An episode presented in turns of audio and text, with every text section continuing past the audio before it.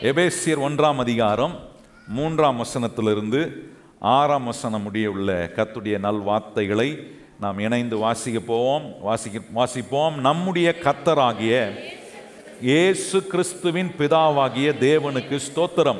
அவர் கிறிஸ்துவுக்குள் உன்னதங்களில் ஆவிக்குரிய சகல ஆசீர்வாதத்தினாலும் நம்மை ஆசீர்வதித்து இருக்கிறார் தமக்கு முன்பாக நாம் அன்பில் பரிசுத்தம் உள்ளவர்களாகவும் குற்றமில்லாதவர்களுமாய் இருப்பதற்கு அவர் உலக தோற்றத்துக்கு முன்னே கிறிஸ்துவுக்குள் நம்மை தெரிந்து கொண்டபடியே பிரியமானவருக்குள் தாம் நமக்கு தந்தருளின தன்னுடைய கிருபையின் மகிமைக்கு புகழ்ச்சியாக தம்முடைய தயவுள்ள சித்தத்தின்படியே நம்மை இயேசு கிறிஸ்துவின் மூலமாய் தமக்கு சுவிகார புத்திரர் ஆகும்படி முன்குறித்து இருக்கிறார். இந்த வேத பகுதி நாம் கத்தரால் ஆசிர்வதிக்கப்பட்டிருக்கிறவர்கள் என்பதை காட்டுகிற ஒரு வேத பகுதி. பகவான் பார்த்து சொல்லுங்க நீங்களும் நானும் கத்தரால ஆசிர்வதிக்கப்பட்டவர்கள். அதுதான் காட்டுது பாருங்க இந்த வேத அதை சொல்றாரு இந்த ஆசீர்வாதத்தை கொடுப்பதுக்கு ஆண்டவர் எப்போ தீர்மானிச்சாராம் உலகம் உண்டாகிறதுக்கு முன்னாடியே மனுஷனை உண்டாக்குறதுக்கு முன்னாடியே. ஏன்னா உலகம் இல்லை கத்தர் இந்த ஆசீர்வாதத்தை கொடுக்கறதுக்கு மனுஷன் இல்லை மனுஷன் மேலே இந்த ஆசீர்வாதத்தை கொடுக்கறதுக்கு. அதனால் தேவன் என்ன செஞ்சாராம்? திருத்துவத்தில் ரெண்டாவது நபராக இருக்கிற இயேசு கிறிஸ்துவுக்குள்ளே கொண்டு போய் உன்னதங்களில் உள்ள ஆவிக்குரிய சகல ஆசீர்வாதங்களையும் திருத்துவத்தில் ரெண்டாவது நபராகிய இயேசு கிறிஸ்துவுக்குள்ளே கொண்டு போய் வச்சிருக்கிறாராம். அதனால தான் ரொம்ப முக்கியமாக நம்ம கவனிக்க வேண்டியது ஏன் பிதாவாகிய தேவன் தம்முடைய ஒரே பேரான குமாரனை நமக்காக இந்த பூலோகத்துக்கு அவரை தந்தருளினார்னா காரணம் உலகம் உண்டாகிறதுக்கு முன்னாடியே மனுஷன் உண்டாகிறதுக்கு முன்னாடியே ஆண்டவர் திருத்துவத்தில் ரெண்டாவது நபராக இருந்த கிறிஸ்துவுக்குள்ள இந்த ஆசீர்வாதத்தை வச்சிருக்கிறதுனால இப்ப யாரை அனுப்ப வேண்டியதா இருக்கு நான் மனு குலத்தை ஆசீர்வதிப்பதுக்கு யாருக்குள்ள எல்லா ஆசீர்வாதத்தையும் வச்சிருந்தாரோ அவரை இந்த உலகத்துக்கு அனுப்புகிறார். எத்தனை பேருக்கு நான் சொல்றது புரியுது? அதனால தான் இயேசுநாதன் நம்மளை தேடி வந்தார். சாபத்தில் இருக்கிற மனுஷனை சாபத்திலிருந்து விடுதலையாக்க ஒரு ஆசீர்வாதமான ஒரு தேவன் வர வேண்டும். பாவத்தில் இருக்கிற ஒரு மனுஷனை பாவத்திலிருந்து விடுதலையாக்க பரிசுத்தமுள்ள ஒரு தேவன் வர வேண்டும். அதனால இந்த பரிசுத்தமும் சாபத்தை நீக்குகிற ஆசீர்வாதம் யாருக்குள்ள இருக்குன்னா கிறிஸ்துவுக்குள்ள அவர் வச்சிருக்கிறதுனால. ஐந்தாம் வசனம் ரொம்ப அருமையாக சொல்லுது பாருங்க. இந்த ஆசீர்வாதம் யாருக்குள்ள இருக்கோ அவருக்குள்ள நம்மளை தெரிந்து கொண்டிருக்கிறாராம். பார்த்தீங்களா அந்த வசனம்? அங்கே இந்த வார்த்தை அப்படியே இருக்கு பாருங்க. அங்கே சொல்லியிருக்கு பாருங்க நாலாம் வசனம் பாருங்க. அவர் உலக தோற்றத்துக்கு முன்னே கிறிஸ்துவுக்குள் நம்மை தெரிந்து கொண்டபடியே அஹ், பிரியமானவருக்கு பிரிய பிரியம் மாணவருக்குள் தாம் நமக்கு தந்தருண தயவுள்ள சித்தத்தின்படி தன்னுடைய கிருபையின் மகிமைக்கு புகழ்ச்சியாக இல்லை நாலாம் வசனம் பாருங்க. தமது மூலமாய் நாம் அன்பில் பரிசுத்தம் உள்ளமா உள்ளவர்களாகவும் குற்றமில்லாதவர்களாய் இல்லாத இல்லாதவர்களுமாய் இருப்பதற்கு அவர் உலக தோற்றத்துக்கு முன்னே கிறிஸ்துவுக்குள் நம்மை அந்த வார்த்தையை பாருங்க எங்க தெரிந்து எல்லா ஆசீர்வாதத்தையும் யாருக்குள்ள வச்சிருந்தாரோ இப்போ நம்ம யாருக்குள்ள தெரிந்து கொள்றாருன்னா அந்த கிறிஸ்துவுக்குள்ள தெரிந்து கொண்டு இன்றைக்கு நம்முடைய வாழ்க்கைக்கு கிறிஸ்து ஆண்டவராக இருக்கிறார். எத்தனை பேருடைய வாழ்க்கையில் ஏசு கிறிஸ்து என்னுடைய ஆண்டவர் என்று சொல்றவங்க பெருமையாக கையை உயர்த்தி சொல்லுங்க பார்ப்போம் இந்த ஏசு கிறிஸ்து என்னவா இருக்கிறாரு? ஏன் அவர் எனக்கு ஆண்டவர் ஆகணும்? அவருக்குள்ள தான் எல்லாமே இருக்கு. அவருக்குள்ள எல்லா ஆசீர்வாதம் வச்சு எந்த கிறிஸ்துவுக்குள்ள எல்லா ஆசீர்வாதமாக இருந்துச்சோ அந்த கிறிஸ்துவுக்குள்ள உலக தோற்றத்துக்கு முன்னமே என்னை தெரிந்து கொண்டு அதனால் நம்மளை பார்த்து யாராவது பார்த்து நீ விளங்காதவன் அப்படின்னாங்கன்னா அவங்களுக்கு விளங்கலை நான் ஆசீர்வதிக்கப்பட்டவனு. நல்லா கவனிங்க. சிலர் உங்களை பார்த்து விள- இவங்ககிட்டயா கொடுத்தீங்க? விளங்காத. அப்படின்னா நான் சொல்கிறேன் என்னைக்கு இயேசு என்னுடைய ஆண்டவராக மாறினாரோ உலகத்தான் என்ன விளங்காதவன் சொல்லலாம். ஆனால் என்ன விளங்க வைக்கிற ஒரு கிறிஸ்து எனக்குள்ள இருந்து எல்லாவற்றையும் மாற்ற வல்லமை உள்ள கத்தர் என்னை ஆசீர்வதிக்கிறார். அதற்காக தெரிந்து கொண்டிருக்கிறார். அதனால வேற எதை உங்களுக்கு சொல்லப்பட்டாலும் நம்பாதீங்க. என்ன சொல்லணும்? நான் கத்தரால் ஆசீர்வதிக்கப்பட்ட ப- ஆசீர்வதிக்கப்பட நான் தெரிந்து கொள்ளப்பட்டிருக்கிறேன். ஆசீர்வாதத்தை தெரிந்து கொள்வது மாத்திரம் இல்லை பாருங்கள் எவ்வளோ அற்புதமான காரியத்தை ஆண்டவர் செஞ்சிருக்கிறாருன்றத கொஞ்சம் யோசிக்கணும். உலகம் உண்டாகலை மனுஷன் உண்டாகலை ஆனால் அதுக்கு முன்னாடியே மனுஷனுடைய நித்திய வாழ்வுக்கான வாக்குத்தத்தை கொடுத்துருக்கிறாராம். என்ன மாதிரி ஆண்டவர் பாருங்கள் இதெல்லாம் உட்காந்து வாசித்து நான் தியானிக்கும் போது பிரமிப்படைகிறேன். ஆண்டவர் எப்படி பிளான் பண்ணுறாரு அவரை மாதிரி பிளான் பண்ணுறதுக்கு இந்த உலகத்தில் இன்னும் எத்தனை ஜென்மம் எடுத்தாலும் யாராலையும் செய்ய முடியாது. அப்படி பிளான் பண்ணுறாரு நான் உலகம் உண்டாகலை மனுஷன் உண்டாகலை ஆசீர்வாதத்தை மனுஷனுக்காக ஏற்பாடு பண்ணுறார் அதை கொண்டு போய் கிறிஸ்துவுக்குள்ளே வைக்கிறார். அதற்காகவே கிறிஸ்துவ அனுப்புகிறார் கிறிஸ்துவுக்குள்ளே நம்மளை தெரிந்து கொண்டு நம்மளை ஆசீர்வதிக்கிறாரு. ஆசீர்வதித்தது மாத்திரம் இல்லை உலக தோற்றம் உண்டாகிறதுக்கு முன்னாடியே நித்திய வாழ்வுக்கான வாக்குத்தத்தை மனுஷனுக்காக கொடுக்குறாரு. தீத்து ஒன்று ரெண்டு மூணில் நீங்கள் அதை கவனிக்கலாம். நித்திய வாழ்வுக்கான வாக்குத்தத்தை தாங்க கொடுக்குறாரு. எபிரேயர் நான்கு நான்களை கவனிச்சு நான் சொல்றாரு. இந்த ஆசீர்வாதத்தின் கிரியைகள் எல்லாம் ஏற்கனவே உலக தோற்றத்துக்கு முன்னாடியே அவர் முடித்திருக்கிறாருன்னு சொல்லியிருக்கு. நம்முடைய ஆசீர்வாதத்துக்கான எல்லா கிரியத்து கிரயத்தையும் க- கிரியைகளையும் ஆண்டவர் செய்து முடித்திருக்கிறார். அதை குறித்து தான் கத்தர் நமக்கு சொல்கிறார் நீ ஆசீர்வதிக்கப்பட்டவன் அந்த ஆசீர்வாதமான வழியில் நடப்பதுக்கு என்ன செய்யணும்? கத்தருக்கு எப்படி கீழ்ப்படியணும்? எப்படி விசுவாசிக்கணும்? எப்படி அவரை சார்ந்து வாழணும்? முடிச்சு வச்சிருக்கிற காரியத்துக்கு நேராக நம்மளை நடத்தி செல்வதற்கான படிப்பினைகளை ஞாயிற்றுக்கிழமை சபைக்கு வரும்போதெல்லாம் சொல்லி கொடுக்குறாரு. இதை நான் கேட்குறேன். கேட்கும்போது அதை விசுவாசிக்கிறேனா? அல்லது அவிசுவாசப்பட்டு அந்த இஸ்ரேவேல் மக்கள் எப்படி ஆண்டவர் அவர்களுக்காக உலக தோற்றத்துக்கு முன்னமே முடித்து வைத்திருந்த ஆசீர்வாதமான கிரியைக்குள்ள பிரவேசிக்க முடியாமல் அந்த இலைப்பாறுதலுக்குள் அவர்கள் பிரவேசிக்க முடியாமல் வனாந்தரத்திலே அவர்கள் மாண்டு போனார்களே அதுபோல் இன்னும் என் வாழ்க்கையில் கத்தர் வச்சிருக்கிற என்னுடைய காணான் எனக்காக தேவன் வச்சிருக்கிற ஒரு நல்ல வாழ்க்கை செழிப்பான இடம் எல்லா நல்ல நன்மைகளை என்னுடைய வாழ்க்கையில் நான் சுகந்தரிக்க தேவன் வச்சிருக்கிற அந்த இடத்துக்கு நேராக போகிறதுக்கு உண்டான விதத்தில் நான் கத்தரை நம்புறேனா? வாழ்க்கையில் பாருங்க நிறைய நேரங்கள் ஏன்னா நிறைய பிரச்சனைகள் போராட்டங்கள் நிறைய மனிதர்கள் நம்முடைய தலை மேலே ஏறி போவார்கள். தீயும் தண்ணீரையும் கடந்து வர்றது போல சவால்கள் நமக்கு வரும். ஆனால் சங்கீதக்காரன் சொல்கிறான் என்ன வந்தாலும் என்னை கண்டிப்பாக கொண்டு போய் செழிப்பான இடத்துல விடுகிற ஒரு கத்தர் என் கூடவே இருக்கிறார். கையை உயர்த்தி சொல்லுங்கள் என்ன நடந்தாலும் என்னை செழிப்பான இடத்துல கொண்டு போய் விடுகிற ஒரு கத்தர் அவரை அவரை பிடிச்சிக்கணும். அதுதான் ரொம்ப முக்கியம்.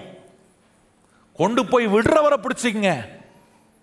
அதையும் இதையும் பிடிச்சிட்டு இருக்கக்கூடாது யார் நம்மளை கொண்டு போய் விடுவாரோ அவரை நல்ல வாழ்க்கையில் கெட்டியாக பிடிச்சிப்பீங்கன்னா நான் சொல்கிறேன் கத்துடைய பிள்ளைகளே எத்தனை சவால்கள் வந்தாலும் கண்டிப்பாக கொண்டு போய் அக்கறை சேர்த்துருவார். பக்கத்தில் பார்த்து சொல்லுங்க நம்ம அக்கறை போய் சேர்ந்துருவோம். சொல்லுங்க வாயத்த அந்த அக்கறை போய். இக்கரைக்கு அக்கறை பச்சானுவாங்க பார்த்தீங்களா அந்த கதை இல்லை நிச்சயமாக நல்ல அக்கறைக்கு கத்தர் என்னை கொண்டு போய் அவர் விடுவார்.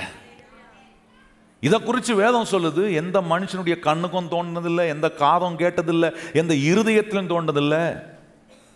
ஏசையா சொல்கிறார் அறுபத்தி நாலு நாளில் சொல்கிறாரு நீர் உண்மை அல்லாமல் உமக்கு தான் தெரியும் ஆண்ட உலக தோற்றத்துக்குமே நீரே அல்லாமல் எந்த கண்ணும் கண்டதில் எந்த காதம் கேட்ட எந்த செவிக்கும் அது ஆண்டவரை கேட்டதும் இல்லை எந்த இருதயத்திலும் அது தோணுனதில்லை. ஏசையா தீக்கதரிசியும் சொல்றாரு இங்க பவுல் ஒன்று குறைந்த ரெண்டாம் அதிகாரம் ஒன்பது பத்தில் சொல்றாரு எந்த மனுஷனுக்கும் தோண்டினதில்லை எந்த கண்ணுக்கும் எந்த இருதயத்துக்கும் எந்த மனதுக்கும் தோண்டியாத தோண்டாத ஒன்றை பத்தாம் வருஷம் சொல்றார் நமக்கோ.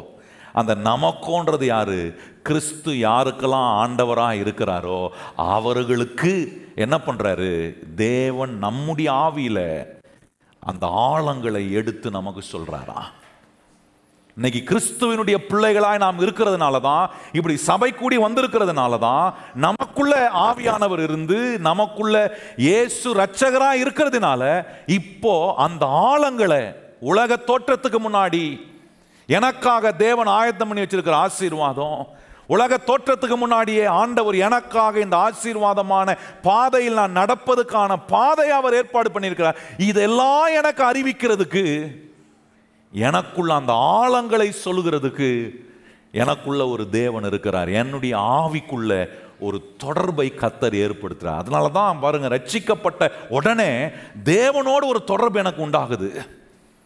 இந்த கிறிஸ்துவோடு ஒரு தொடர்பு பரிசுத்த ஆவியானவரோடு ஒரு தொடர்பு. வசனத்தை கேட்கும் போது ஒரு தொடர்பு ஆண்டவரோட நமக்கு உண்டா? கத்தரை ஆராதிக்கும் போது தொடர்பு உண்டா? தேவ ஆலயத்துக்குள்ள தேவ பிரசனத்தை அனுபவிக்க வந்த உடனே ஒரு தொடர்பு உண்டாது ஏன்னா இப்போ எனக்குள்ள நான் மாத்திரம் இல்லை வெறும் என் மனுஷ ஆவி மாத்திரம் இல்லை. கிறிஸ்து ஆவியானவர் எனக்குள்ள இருக்கிறார். கையை உயர்த்தி சொல்லுங்க இப்போ எனக்குள்ள யார் இருக்கிறா? இந்த வெறும் மனுஷ ஆவி மாத்திரம் இல்லை இந்த மனுஷ ஆவிக்குள்ள கிறிஸ்து அவர் தம்முடைய பரிசுத்த ஆவியானவரை உள்ள வச்சிருக்கிறதுனால தான் இங்க வரும்போதெல்லாம் ஒரு கனெக்ஷன் உண்டாகுது. உடனே ஒரு தொடர்பு வருது பாருங்க. ஆண்டோடைய பிரசனத்தை உணர்றேன் அவரை நோக்கி கூப்பிடுறேன் அவருடைய வார்த்தைகளை கேட்கும்போது ஒரு கனெக்ஷன் ஏற்படுது பாருங்க. ஏன் இந்த தொடர்பை ஏற்படுத்துறாருன்னா ஆசீர்வாதத்தை உண்டாக்குனவர் மாத்திரம் இல்லை அந்த ஆசீர்வாதத்தை அடைவதற்கான பாதையும் அவரே ஏற்பாடு பண்ணியிருக்கிறார். கையை உயர்த்தி சொல்லுங்க ஆசீர்வாதத்தையும் ஏற்பாடு பண்ணியிருக்கிறாரு. ஆசீர்வாதத்தை அடைவதற்கான பாதையை யார் தான் ஏற்பாடு பண்ணியிருக்கிறாரு? கத்தரை ஏற்பாடு பண்ணியிருக்கிறார். எபேசி ரெண்டு பத்து பாருங்க அது ரொம்ப அருமையாக சொல்லுது பாருங்க அங்கே அந்த வார்த்தையை பாருங்க. ஏனெனில் நற்கிரியைகளை செய்கிறதுக்கு நாம் கிறிஸ்து இயேசுவுக்குள் சிருஷ்டிக்கப்பட்டு தேவனுடைய செய்கையாக இருக்கிறோம் அவைகளில் எவைகளில்? எந்த ஆழங்கள் அவருக்கு மாத்திரம் தெரியுமோ?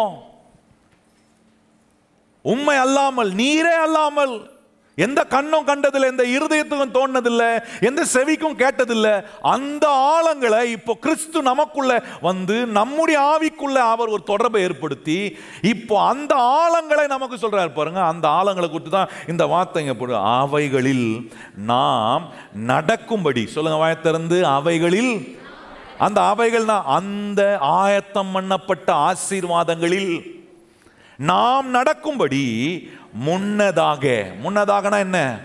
ஏதோ நேத்து ஆயத்தம் பண்ணி வச்சுக்கிறாரா இல்லை ஒரு ஆறு மாதத்துக்கு முன்னாடி ஆயத்தம் பண்ணார்? இல்லை நீங்கள் ரட்சிக்கப்பட்ட உடனே ஆயத்தம் பண்ணாரா? முன்னதாகனா உலக தோற்றத்துக்கு முன்னமே. ஆசீர்வாதத்தை எப்போ அவர் உலக தோற்றத்துக்கு முன்னாடி பிளான் பண்ணாரோ அப்போவே பிளான் பண்ணிட்டாரு நான் அதுக்குண்டான பாதையை. எத்தனை பேருக்கு நான் சொல்றது புரியுது? ஆசீர்வாதத்தை முன்னமே ஏற்பாடு பண்ணியிருப்பாருன்னா அந்த ஆசீர்வாதான ஆசீர்வாதமான பாதையில் போய் அடைவதுக்கு அந்த பாதையும் முன்னாடி ஏற்பாடு பண்ணிட்டாரு. எல்லாத்தையும் ஏற்பாடு பண்ணிட்டு நம்மளை இந்த உலகத்தில் வர வச்சு விவரம் தெரிஞ்சு உணர்வு வந்தபோது ரட்சிப்பை கொடுத்து இயேசு ஆண்டவராக மாறி இப்போ என்ன பண்ணுறாருனா நமக்குள்ளே இருந்து அந்த வழியில் என்னை நடத்துகிறார். கையை உயர்த்தி சொல்லுங்கள் என்ன அவருடைய வழிகளில் நடத்துகிறார். கையை உயர்த்தி சொல்லுங்க எல்லாரும் கத்தர் இப்போ என்ன பண்றாரு? இப்போ கேள்வி என்னன்னா நான் அவருடைய வழியில் நடக்கிறேனா? ஏன்னா அவருடைய வழியில் நடக்கிறதுல முயற்சி எடுக்கும்போது நிறைய இடையூறுகள் வரும். ஏன்னா பாருங்க பிசாசுக்கு நல்லா தெரியும் அவருடைய வழியில் நடந்தீங்க நீங்கள் எங்கே போய் சேருவீங்க? செழிப்பான இடத்துக்கு போவீங்க நல்ல வாழ்க்கை உங்களுக்கு உண்டாகும் சமாதானம் வரும் சந்தோஷம் உண்டாகும். எல்லாம் அதில் இருக்குன்றது பிசாசுக்கு தெரியும். அதனால் அந்த வழியில் என்னென்னலாம் இடையூற கொடுக்கலான்றது தான் பிசாசுடைய வேலை. இப்போ நம்முடைய கவனம் என்னவாக இருக்கணும்னா எத்தனை இடையூற பிசாசு கொண்டு வந்தாலும் கத் கத்தர் எனக்காக முன்னமா முன்னதாகவே அவர் ஆயத்தம் பண்ணி வச்சிருக்கிற வழியில் நான் நடப்பேன். கையை உயர்த்தி சொல்லுங்க எத்தனை தடை வந்தாலும் கத்தர் எனக்காக முன்னதாகவே ஆயத்தம் பண்ணி வைத்திருக்கிற அந்த வழிகளில் நான் நடப்பேன். எப்படி நடக்கிறது? அதுதான் இன்னைக்கு கற்றுக் கொடுக்க போறேன். தடை வரலையா? எனக்கு தடையே இல்லை பாஸ்டர். கத்தர் எனக்கு என்ன வழி சொல்றாரோ? ஒரு தடை இல்லாமல் நான் நடக்கிறேன். ஜோராக நடக்கிறேன். அப்படின்னு யாராக இருக்கீங்களா? தடையே எனக்கு வந்ததில்லை. அப்படின்னு இருக்கா? கத்தர் இன்னைக்கு ஒரு வழியை சொல்லிட்டார்னா அதில் எவ்வளோ சவால்கள் வருகிறது? நல்லா கவனிங்கள் உன்னை மாத்திரம் விளங்கி கொள்ளணும். கத்த சொல்கிற வழியில் நீங்கள் நடக்கும்போது எவ்வளோ சவால் எவ்வளோ பிரச்சனை எவ்வளோ கொந்தளிப்பு வந்தாலும் கவலைப்படவே படாதீங்க. அந்த படகுல அந்த பாதையில் கத்தர் உங்கள் கூடவே தான் நிற்கிறாரு அவர் எழும்பி எல்லாத்தையும் கட்டுப்பாடுக்குள்ளே கொண்டு வருவார். எத்தனை பேருக்கு தெரியும்? கத்தர் எழும்பி எல்லாத்தையும் கட்டுப்பாடுக்குள்ளே கொண்டு வருவார். இடையூறை பார்த்து வழியை மாற்றிடாதீங்க இதெல்லாம் செய்ய முடியாது. இதெல்லாம் வந்து கேட்குறதுக்கு நல்லாயிருக்கும் ஆனால் செய்ய முடியாது. வழியை மாற்றிடாதீங்க ஏன் இப்படிப்பட்ட எண்ணங்களை பிசாசு கொடுக்குறான்னா காரணம் நீ இந்த வழியில் போயிடக்கூடாது. இந்த வழியை விட்டு உன்னை எப்படி மாத்துறதுக்குன்னு பிசாசு எல்லாம் அவன் தந்திரங்களை போட்டுட்டு இருப்பான். ஆனால் நம்ம இன்னைக்கு ஒரு தீர்மானம் இருக்கணும். இல்லை ஆண்டவரே என் ஆசீர்வாதம் உலகத்தோட்டத்துக்கு முன்னாடியே முன்குறிக்கப்பட்டிருக்கணும் அப்போ நான் அதுக்கு உண்டான வழியையும் முன்னமே உலகத்தோட்டத்துக்கு முன்னாடி முன்குறித்தி இருக்கிறேன்னா நான் உம்மை நம்புகிறேன் ஆண்டவரே.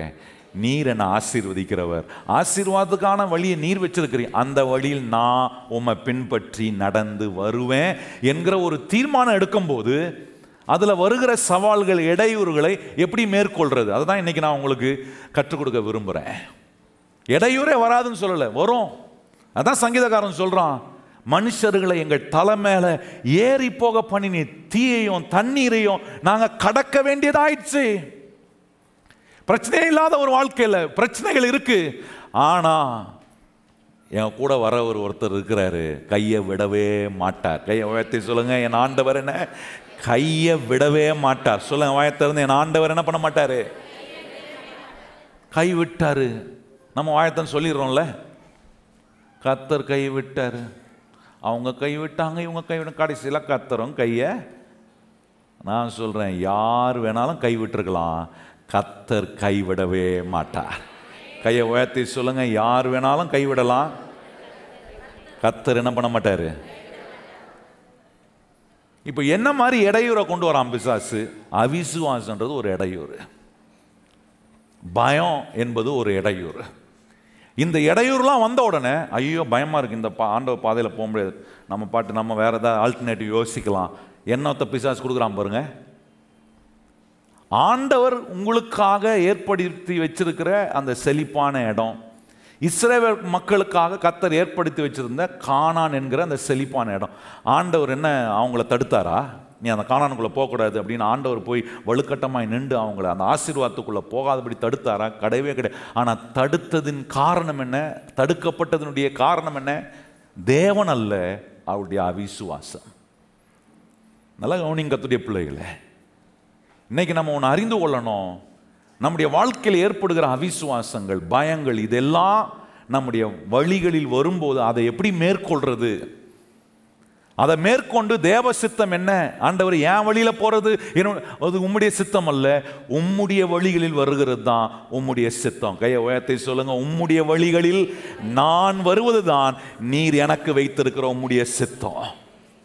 அதனால் அதில் என்ன வரட்டும் என்ன நான் சந்திக்க வேண்டியதாக இருந்தாலும் ஒரு காரியத்தை தீர்மானிக்கணும். என்னன்னா இது கத்தர் என்னை நடத்துகிற பாதை. சொல்லுங்க வாயத்திறந்து என்னை கத்தர் அவருடைய பாதையில் நடத்துகிறார். இப்போ பாருங்கள் இஸ்ரேல் மக்களே ஒரு உதாரணமாக காட்டுறேன் பாருங்கள் எகிப்துலேருந்து கத்தர்களை விடுவித்தாரா? விடுவித்து அவங்களை எங்கே கொண்டு போகிறேன்னாரு கானானுக்கு அதுதான் அவங்களுக்கு வாக்கு பண்ணப்பட்ட தேசம். பாலும் தேனோட விசாலமான நலமும் செழிப்புமான தேசம். நீ கட்டாத வீடுகள் உனக்கு கட்டப்பட்டிருக்கு. நீ நட்டாத திராட்சை தோட்டங்களை உனக்கு வச்சிருக்கிறேன். வயல் ஆயத்தம் பண்ணி வச்சிருக்கிறேன். நிலத்தை ஆயத்தம் பண்ணி வச்சிருக்கிறேன். நீ போய் விதைக்கவும் அறுவடை பண்ணுறதுக்கு உண்டான எல்லா ஆய எல்லாங்க அங்கே ரெடியாக இருக்கு ஆனால் எகிப்திலிருந்து கானானுக்கு போகிறதுக்கு ஒரு ரூட்டை ஒரு பாதையை யார் ஏற்படுத்தினா? என்னங்க என்னமோ ஒரு ராணுவ ரகசியம் கேட்ட மாதிரி? எகிப்திலிருந்து விடுவித்தது யாரு? பதில் சொல்லுங்க எகிப்திலிருந்து விடுவித்தது யாரு? என்ன பாஸ்டர் இப்படிலாம் கேள்வி கேட்பீங்கன்னா நாங்கள் ஒன்றும் பயப்படாதீங்க. பொதுவான கேள்வி தான் எகிப்திலிருந்து விடுவித்தது யாரு? கத்தர் இப்போ எகிப்திலிருந்து விடுவித்தவர் அவர்களை காணான் வரைக்கும் கொண்டு போக போகிறது யாரு? கத்தர் அப்போது எகிப்திலிருந்து காணானுக்கு போனோம்னா ஒரு ரூட் இருக்குது ஒரு ரோடு போய் ஒரு வழியில் தான் அவங்க போனோம். இப்போ அந்த வழியை ஏற்படுத்தினது யாரு? கத்தை தான் ஏற்படுத்தினார். அந்த வழி எப்படிப்பட்ட வழி? வனாந்திர வழி. நல்லா கவனிங்க. அந்த வனாந்திர வழியை ஏற்படுத்தினது யார் தான் எல்லாம் சொல்லுங்க தைரியமா. அந்த வனாந்திர வழியை ஏற்படுத்தினது யாரு? கத்தர் அந்த வனாந்திர வழியை ஏற்படுத்தினால்தான் இரவில் அக்கினி ஸ்தம்பமாகவும் பகல்ல எப்படி இருந்தாரு? அந்த வனாந்திரத்தில் என்ன பண்ணாரு? வானத்தை திறந்து மண்ணாவை என்ன பண்ணாரு? பொழிஞ்சாரு. கற்பாறையை உடைத்து என்ன பண்ணாரு? தேவன் ஏற்படுத்தின வழியில் பாதையில அற்புதம் செய்ய அவரால் முடியும். கையை உயர்த்தி சொல்லுங்க. தேவன் ஏற்படுத்துற பாதையில தேவனால எல்லா விதமான அற்புதத்தையும் செய்ய அவரால இப்போ ஆண்டவர் ஏற்படுத்தின பாதை எகிப்திலிருந்து கானானுக்கு நடப்பிரயாணமாக போய் சேர்றதுக்கு பத்து நாள் தான் ஆகும். ஆனால் பத்து நாளில் அந்த பாதையில் போய் அவர்கள் காணானை சேர வேண்டிய ஒரு லக்குக்கு நேராக புறப்பட்டவர்கள் பத்து நாளில் போய் சேர வேண்டிய எத்தனை நாள் கழித்து போய் சேர்ந்தாங்க? நாற்பது. இப்போ இந்த நாற்பது வருஷம் சுத்த வச்சது யார்? ஆண்டவரா? இப்போதான் நம்ம கவனிக்கணும். இதை சுத்த வச்சது யார்? இந்த சுத்துறதெல்லாம் நம்ம தான் பண்ணுவோம். இந்த சுத்துறது. இப்படி போய் ரைட் எடுத்து போனால் அங்கே ஒரு கடை இருக்கும். ஆனால் இப்படி போய் ரைடு எடுக்க மாட்டான். இப்படி போய் அப்படி போய் அப்படி வந்து அப்புறம் அது ஒரு ஒரு சுத்து சுற்றி நேராக மூக்க தொடுறது எப்படி இருக்கு? இப்படி எத்தனை வந்து மூக்க தொடணும்னா எவ்வளோ கஷ்டம்? கொஞ்சம் யோசித்து பாருங்க. இந்த கஷ்டத்தை உண்டாக்குனது ஆண்டவரா? இந்த கஷ்டத்தை உண்டாக்குனது யாரு? அவர்கள். எப்படி உண்டாச்சு? அவருடைய அவிசுவாசத்தினால உண்டான கஷ்டம். நல்லா கவனிங்கள் ஆண்டவர் ஒன்றும் அவங்கள வந்து ஆண்டவர் பாருங்க நம்ம நம்ம ஒன்று நல்லா புரிஞ்சுக்கணும். நிறைய நேரம் கிறிஸ்தவங்க என்ன சொல்கிறாங்க ஆண்டவர் வனாந்திர வாழ்க்கை வனாந்திர பாதையை ஏற்படுத்தி என்ன கொண்டு வந்து வனாந்திரத்தில் விட்டுட்டாரு. விட்டுட்டு அவர் போயிட்டாரு. நான் தான் எப்படியோ திக்கு முக்காடி நான் வந்து அப்படியே கரை சேர்ந்துட்டேன். இப்படி ஒரு சொல்கிற ஒரு கூட்டம் இருக்கும். இன்னொரு கூட்டம் என்ன இருக்கணும் ஆண்டவர் வந்து என்னை வனாந்திரத்தில் கைவிட்டார் வனாந்திரத்தில் தள்ளி விட்டுட்டாரு. தள்ளி விட்டுட்டு நான் அந்த வனாந்திரத்தை விட்டு வெளியே போக முடியாதபடிக்கு என்னை வந்து அங்கே சிக்க வச்சு என்னை மாட்ட வச்சுட்டாரு. நான் சொல்கிறேன் ஆண்டவர் தள்ளி விடுறவனும் இல்லை சிக்க வைக்கிறவனும் இல்லை மாட்ட விடுறவரும் இல்லை. பாதை வந்து ஆண்டவர் ஏற்படுத்தினாரு. அந்த ரூட்டை ஏற்படுத்தினார் கத்தர். அந்த வனாந்திர பாதையில் அவங்க போனோன்னு நேமித்தது கத்தர். ஆனால் வனாந்திரத்திலே இருக்கணும்னு நேமித்தது கத்தர் அல்ல. நல்லா நீங்கள் கத்துடைய பிள்ளைகளை. இன்னைக்கு ஒருவேளை நீங்கள் போகிற வாழ்க்கையின் பாதை வனாந்திரத்தை போல இருக்கலாம். நல்லா கவனிக்கணும். இன்னைக்கு நீங்கள் போகிற உங்கள் பொருளாதார பிரச்சனை ஒரு வனாந்திரத்தின் பாதை போல இருக்கலாம். உங்கள் குடும்ப சூழ்நிலைகள் ஒரு வனாந்திர பாதை போல இருக்கலாம். உங்கள் தொழில் ஒரு வேளை வனாந்திர பாதை போல இருக்கலாம். அது தேவன் ஏற்படுத்தின ரூட்டு. தேவன் ஏற்படுத்தின பாதை. அதுவே வேணான்னு சொல்லக்கூடாது. நல்லா கவனிங்க. இல்லை இல்லை இல்லை இந்த பாதையே இருக்கக்கூடாது. கிடையாது. ஆண்டவர் சொல்கிறார் எகிப்திலிருந்து நான் உன்னை விடுவித்து காலானு கொண்டு போனோன்னா அந்த வனாந்திரம் தான் ரூட்டுப்பா அந்த ரூட்டையே நீ வேணான்னு சொன்னால் எப்படி? அப்புறம் எப்படி நீ காலானுக்கு போவ? இன்னைக்கு நிறைய கிறிஸ்தவம் என்ன சொல்கிறோம் வனாந்திரம் வேணாம் ஆண்டவர். அந்த பாதையை வேணாம். ஆண்டவர் சொல்ல அந்த பாதை நான் உனக்கு ஏற்படுத்தின பாதைப்பா.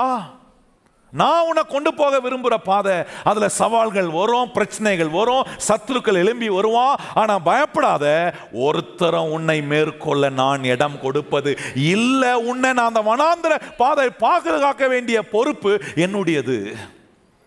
கத்த சொல்றாரு அது என்னுடைய பொறுப்பு. இவ்வளோ உன்னை பாதுகாத்து இவ்வளோ உனக்கு அற்புதம் செய்ய போற என்ன நீ நம்பாம என்னையே நீ அவிசுவாசப்படுறிய ஏன்னு கேட்குறாரு நல்லா கவனிங்க கத்துடைய பிள்ளைகளை. இதுதான் நம்ம விளங்கி கொள்ள வேண்டிய காரியம். ஆண்டவரே வனாந்தர பாதை என் வாழ்க்கையில் இருக்கக்கூடாதுன்னு சொல்லப்பா. அது நீர் ஏற்படுத்தின பாதையாக இருந்தா. ஆண்டவர் அந்த பாதையில் உம்மை நம்ப எனக்கு கற்றுத்தாங்க ஆண்டவரே. சொல்லுங்க வாயத்திறந்து ஆண்டவரே நீங்கள் என்ன நடத்துகிற உங்கள் பாதையில் எல்லாம் சொல்லுங்க வாயத்திறந்து நீங்கள் என்ன நடத்துகிற உங்கள் பாதையில் உம்மை நம்ப எனக்கு கற்றுத்தாங்க. எத்தனை பேர் இந்த ஜெபத்தை கத்தர் கேட்பாரா? எத்தனை பேர் விசுவாசி இந்த ஜெபத்தை கத்தர் கேட்டு கற்றுக் கொடுப்பாரா? நிச்சயமா கற்றுக் கொடுப்பாருங்க. அதை விட்டுட்டு இல்லை இல்லை ஆண்டவர் தான் இந்த பிரச்சனையை பண்ணுறாரு ஆண்டவர் தான் என்னை வந்து சிக்கலில் வந்து மாட்டி விட்டுட்டாரு. மனாந்திரத்துக்குள்ளே தூக்கி போட்டாரு. அப்புறம் மறந்துட்டாரு. இந்த மாதிரிலாம் பேசுகிறத நிறுத்தணும். இதெல்லாம் தான் நம்ம அறிந்து இந்த இடையூர்லேருந்து எப்படி வெளியே வர்றது. பாருங்கள் தேவன் ஒரு மனுஷனுக்கு எதையாவது கொடுக்கணும்னா ஆண்டவர் என்ன எதிர்பார்க்குறார் தெரியுமா? அவர் மேல் நாம் என்ன நம்பிக்கை வச்சிருக்கிறோன்னு கத்தர் எதிர்பார்க்கிறார். விசுவாசன்றது என்ன? கொஞ்சம் யோசித்து பாருங்க. எப்ரேயர் பதினொன்று ஆறில் சொல்லியிருக்கு பாருங்க. தேவன் தேவன் உண்டென்று விசுவாசிக்கிறது தான் விசுவாசம். விசுவாசம் இல்லாமல் தேவனை பிரியப்படுத்துவது அப்போ விசுவாசம் இல்லாமல் தேவன் நமக்கு எதையுமே கொடுக்க முடியாது. அவர்கிட்ட நம்ம எதையுமே பெற்றுக்கொள்ள முடியாது. இப்போ கேள்வி என்னுடைய வாழ்க்கையில் தேவன் மேல் உள்ள விசுவாசத்தில் பெற்றுக்கொள்றேனா? அல்லது என் வாழ்க்கையில் நடக்கிற சூழ்நிலைகள் நான் போகிற பாதை வனாந்திர பாதை போல இருக்கா? அதை பார்த்து பார்த்து பயந்து பயத்தினால் வருகிற விளைவுகளை பெற்றுக்கொள்றேனா? நல்லா கவனிக்கணும். இந்த ரெண்டு காரியத்தை நீங்கள் இன்னைக்கு விளங்கிக்கிட்டாதான் தேவன் உங்களை நடத்துகிற பாதையில் வருகிற இடையூறுகளை நீங்கள் தாண்டி ஆண்டவர் வச்சிருக்கிற பாதையில் நடக்க முடியும். விசுவாசத்தினால தேவன் மேல உள்ள விசுவாசத்தினால நான் பெற்றுக்கொள்றேனா? அல்லது நாம் போகிற பாதையில் ஏற்படுகிற தேவைகள் பிரச்சனைகள் நெருக்கடிகள் வேதனைகள் இதெல்லாம் எனக்கு உண்டாக்குற பயத்தினால உண்டாகிற விளைவுகளை நான் பெறுறேனா? ஆனா ஆண்டவர் என்ன விரும்புறாரு? என்னை விசுவாசிக்கிறதுனால உண்டாகிற விளைவுகளை நீ அனுபவிக்கணும். கையை உயர்த்தி சொல்லுங்க ஆண்டவரே உண்மை விசுவாசிக்கிறதுனால உண்டாகிற விளைவுகளை நான் பெற்றுக்கொள்ளணும். அதான் ஆசீர்வாதம். எத்தனை பேர் ஆசீர்வாதம் நினைக்கிறீங்க? ஒருவேளை இப்போ நம்ம கேட்கலாம் ஏன் விசுவாச விசுவாசித்தாதான் அவர் கொடுப்பாரா? அப்படின்னா அதுக்கு ஒரே பதில் என்ன தெரியுமா? தேவன் இந்த உலகத்தில் நமக்கு எல்லாவற்றையும் கொடுப்பதுக்கு ஒரு பிரமாணத்தை தேவன் ஏற்படுத்தி வச்சிருக்கார் அந்த பிரமாணம் என்ன பிரமாணம்னா பெற்றுக்கொள்ளும் பிரமாணம். எப்படி வேலை செய்யுதுன்னா ஒன்று விசுவாசத்தினால் வேலை செய்து அப்படி இல்லைன்னா பயத்தினால் வேலை செய்யுது நல்லா கவனிங்கள் தேவன் நமக்கு எதையாவது கொடுக்கணும்னா விசுவாசத்தின் மூலமாக தான் கொடுப்பாரு. பயமும் அப்படிதான். நான் எதுக்கு பயப்படுறேனோ அந்த பயம் என்ன பண்ணும்? பயத்தின் விளைவுகளை எனக்கு கொடுக்கறது. நல்லா கவனிச்சு பாருங்கள் ஆண்டவர் பயத்தை உண்டாக்கல. ஆனா மனுஷன் என்னைக்கு பாவம் செய்து பாவத்தில் விழுந்தானோ பிசாசு என்ன செஞ்சானா தேவன் கொடுத்த விசுவாசத்தை திரித்து அந்த விசுவாசத்தை பயமாக்கினான் பாவத்தின் விளைவின் மூலமாய். இப்போ ஆதாம் பாவம் செஞ்ச உடனே ஆதாம் ஏவாள் பாவம் இதுவரைக்கும் அவர்களுக்கு பயமே இல்லை. ஆனா பாவம் செஞ்ச உடனே பிசாசு ஒரு பயத்தை உள்ள கொண்டு வந்துட்டான். இந்த பயம் வந்த உடனே விசுவாசிக்கக்கூடிய தேவனுக்கு முன்பாக நிக்க முடியல. அவரை நம்ப முடியுன்ற ஒரு நம்பிக்கை வரல. அவர்களை தேவனை விட்டு பிரிக்கக்கூடிய வேலையை பயத்தின் மூலமா பிசாசு செய்கிறான் இதே தான் இன்னைக்கும் பண்ணுறான் தேவன் நமக்கு ஏற்படுத்தி வச்சிருக்கிற அவருடைய பாதையில் நாம் நடக்க முடியாதபடிக்கு பிசாஸ் என்ன செய்கிறான்னா பயத்தை உள்ள கொண்டு வந்து அவிசுவாசத்தை உண்டாக்கி தேவனை நம்பி சார்ந்து வாழாம இந்த பயம் சொல்ற விளைவுகளை சார்ந்து வாழ்ற நிலைக்கு போகும்போது நஷ்டத்தின் மேல் நஷ்டம் குறைவின் மேல் குறைவு உடைக்கப்படுகிறதின் மேல் உடைக்கப்பட்டு சுக்குநூறாகிற நிலைக்கு நம்முடைய வாழ்க்கை போய்விடுகிறதே. நல்லா கவனித்து பாருங்க கத்துடைய பிள்ளைகளே. இந்த விசுவாசமும் பயமும் ஒரே மாதிரி தான் வேலை செய்யும். விசுவாசம் முற்போக்கான காரியங்களை சொல்லும் பயம் பிற்போக்கான காரியங்களை கொண்டு வரும். ஆனால் இன்னைக்கு நான் கவனிச்சு பாருங்க மனுஷனுடைய வாழ்க்கையில் நிறைய நேரம் வேலை செய்கிறது தெரியுமா? பிற்போக்கான காரியம் தான் அவனுக்கு வேலை செய்யுது. நெகட்டிவ் காரியம்தான் மனுஷனுடைய மனதுக்குள்ள இருதயத்துக்குள்ள வாழ்க்கைக்குள்ள வாயின் பேச்சில் கையின் கிரியைகளில் பாசிட்டிவ் வெளிப்படலை நெகட்டிவ் தான் வெளிப்படுது. ஏன்னா அது பயத்தினால் வருகிறது. முற்போக்கான காரியங்கள் எப்படி வரும்? என்ன நடந்தாலும் எவ்வளோ காரியங்கள் நடந்தாலும் எவ்வளோ சவால்கள் இருந்தாலும் என்ன அக்கறை கொண்டு போய் சேர்க்கிறவர் என் கூட இருக்கிறார். இது முற்போக்கான நம்பிக்கை. யார் மேல அந்த முற்போக்கான நம்பிக்கை? என்னை நடத்துகிறவர் மேல. எனக்காக ஆசீர்வாதங்களை ஆயத்தம் பண்ணி வச்சிருக்கிறாரு. அந்த ஆசீர்வாதத்துக்கான பாய பாதைகளை ஆயத்தம் பண்ணி வச்சிருக்கிறாரு. அவரை நம்புறேன். அவரை நம்பி நான் முற்போக்கான விதத்தில் யோசிக்கிறேன். ஆனால் பெரும்பாலான நேரத்தில் இந்த பிற்போக்கான நிலை யோசனை தான். நெகட்டிவ் திங்கிங் தான். மனுஷனை ஆண்டு படைக்குது. ஏன்னா பாவம் நிறைந்த உலகத்தில் வாழ்கிறோம் பாருங்கள் சாபம். அடிக்கடி மனுஷனை அந்த பாவம் அந்த ஆளுகை செய்யும் பிற்போக்கான நிலையிலேயே யோசிக்கிறான். ஒரு மனுஷனை வந்து ஒரு நாய் கடிச்சிச்சுன்னா எனக்கு ஞாபகம் எங்கள் குடும்பத்தில் ஒருத்தரை நாய் கடிச்சிச்சு. ரொம்ப காலத்துக்கு முன்னாடி அப்போல்லாம் வந்து நாய் கடிச்சிச்சுன்னா தொப்பலை சுற்றி ஊசி போடுவாங்க. பார்த்துருக்கீங்களா? இப்போ எத்தனை ஊசி போடுறாங்கன்னு தெரியல. நாய் கடிப்பட்டவங்களுக்கு தான் தெரியும். இப்போ எத்தனை ஊசி போடுறாங்கன்னு. இப்போ வேறு மாதிரி ஆயிடுச்சு மெத்தடு ஆனால் அந்த காலத்தில் தொப்பில் சுற்றி ஊசி போடுவாங்க. அந்த மனுஷனுக்கு நாய் கடித்த உடனே தொப்புளை சுற்றி ஊசி போட்டிருந்தாங்க எல்லா மருத்துவ ட்ரீட்மெண்ட் அவர் கொடுக்கப்பட்டிருந்தோம். அவர் எதை நம்பினார் தெரியுமா? எந்த காரியத்தை நம்பினார்னா நாய் கடிச்சிச்சில்ல நான் கண்டிப்பாக செத்து போயிடுவேன். கடைசியில் கொஞ்சம் நாள் கழிச்சு அதே போல் செத்து போனாருங்க. ஏன்? எதை பயந்தாரோ எந்த பயத்தினுடைய விளைவை அவர் நம்பினாரோ அதனுடைய விளைவு வெளியே வரும் கண்டிப்பாக நல்ல கவனிங்கள் அதனால தான் ஆண்டவர் சொல்கிறார் இன்னைக்கு நமக்கு உங்கள் வாழ்க்கையில் ஒருவேளை பயம் இருக்கா? எதாவது குறித்து பயம் அதை லேசாக எடுக்காதீங்க அதை டீல் பண்ணாமல் இருக்காதீங்க டீல் பண்ணுங்கள் முற்போக்கான விதத்தில் அந்த பிற்போக்கான நிலையை நம்ம உடைத்து முற்போக்கான விதத்தில் நம்ம யோசிப்பதுக்கு வைக்கக்கூடிய ஒரே கருவி தேவன் நம்ம கொடுத்துருக்கிற அவருடைய வசனம். இந்த போதனை நேரங்களில் நம்ம வந்து கேட்குற தேவனுடைய வார்த்தை என்ன பண்ணோம்? அந்த பிற்போக்கான யோசனையிலிருந்து முற்போக்கான நிலையில் சிந்திக்க வைக்க. அவர் மேலே என்னை உண்டாக்கினவர் மேலே எனக்கு ஆசீர்வாதத்தை ஏற்படுத்தி வச்சிருக்கிறவர் நம்புகிறதின் மூலமாக உண்டாகிற ஆசீர்வாதமான விளைவுகளை அடைவதற்கு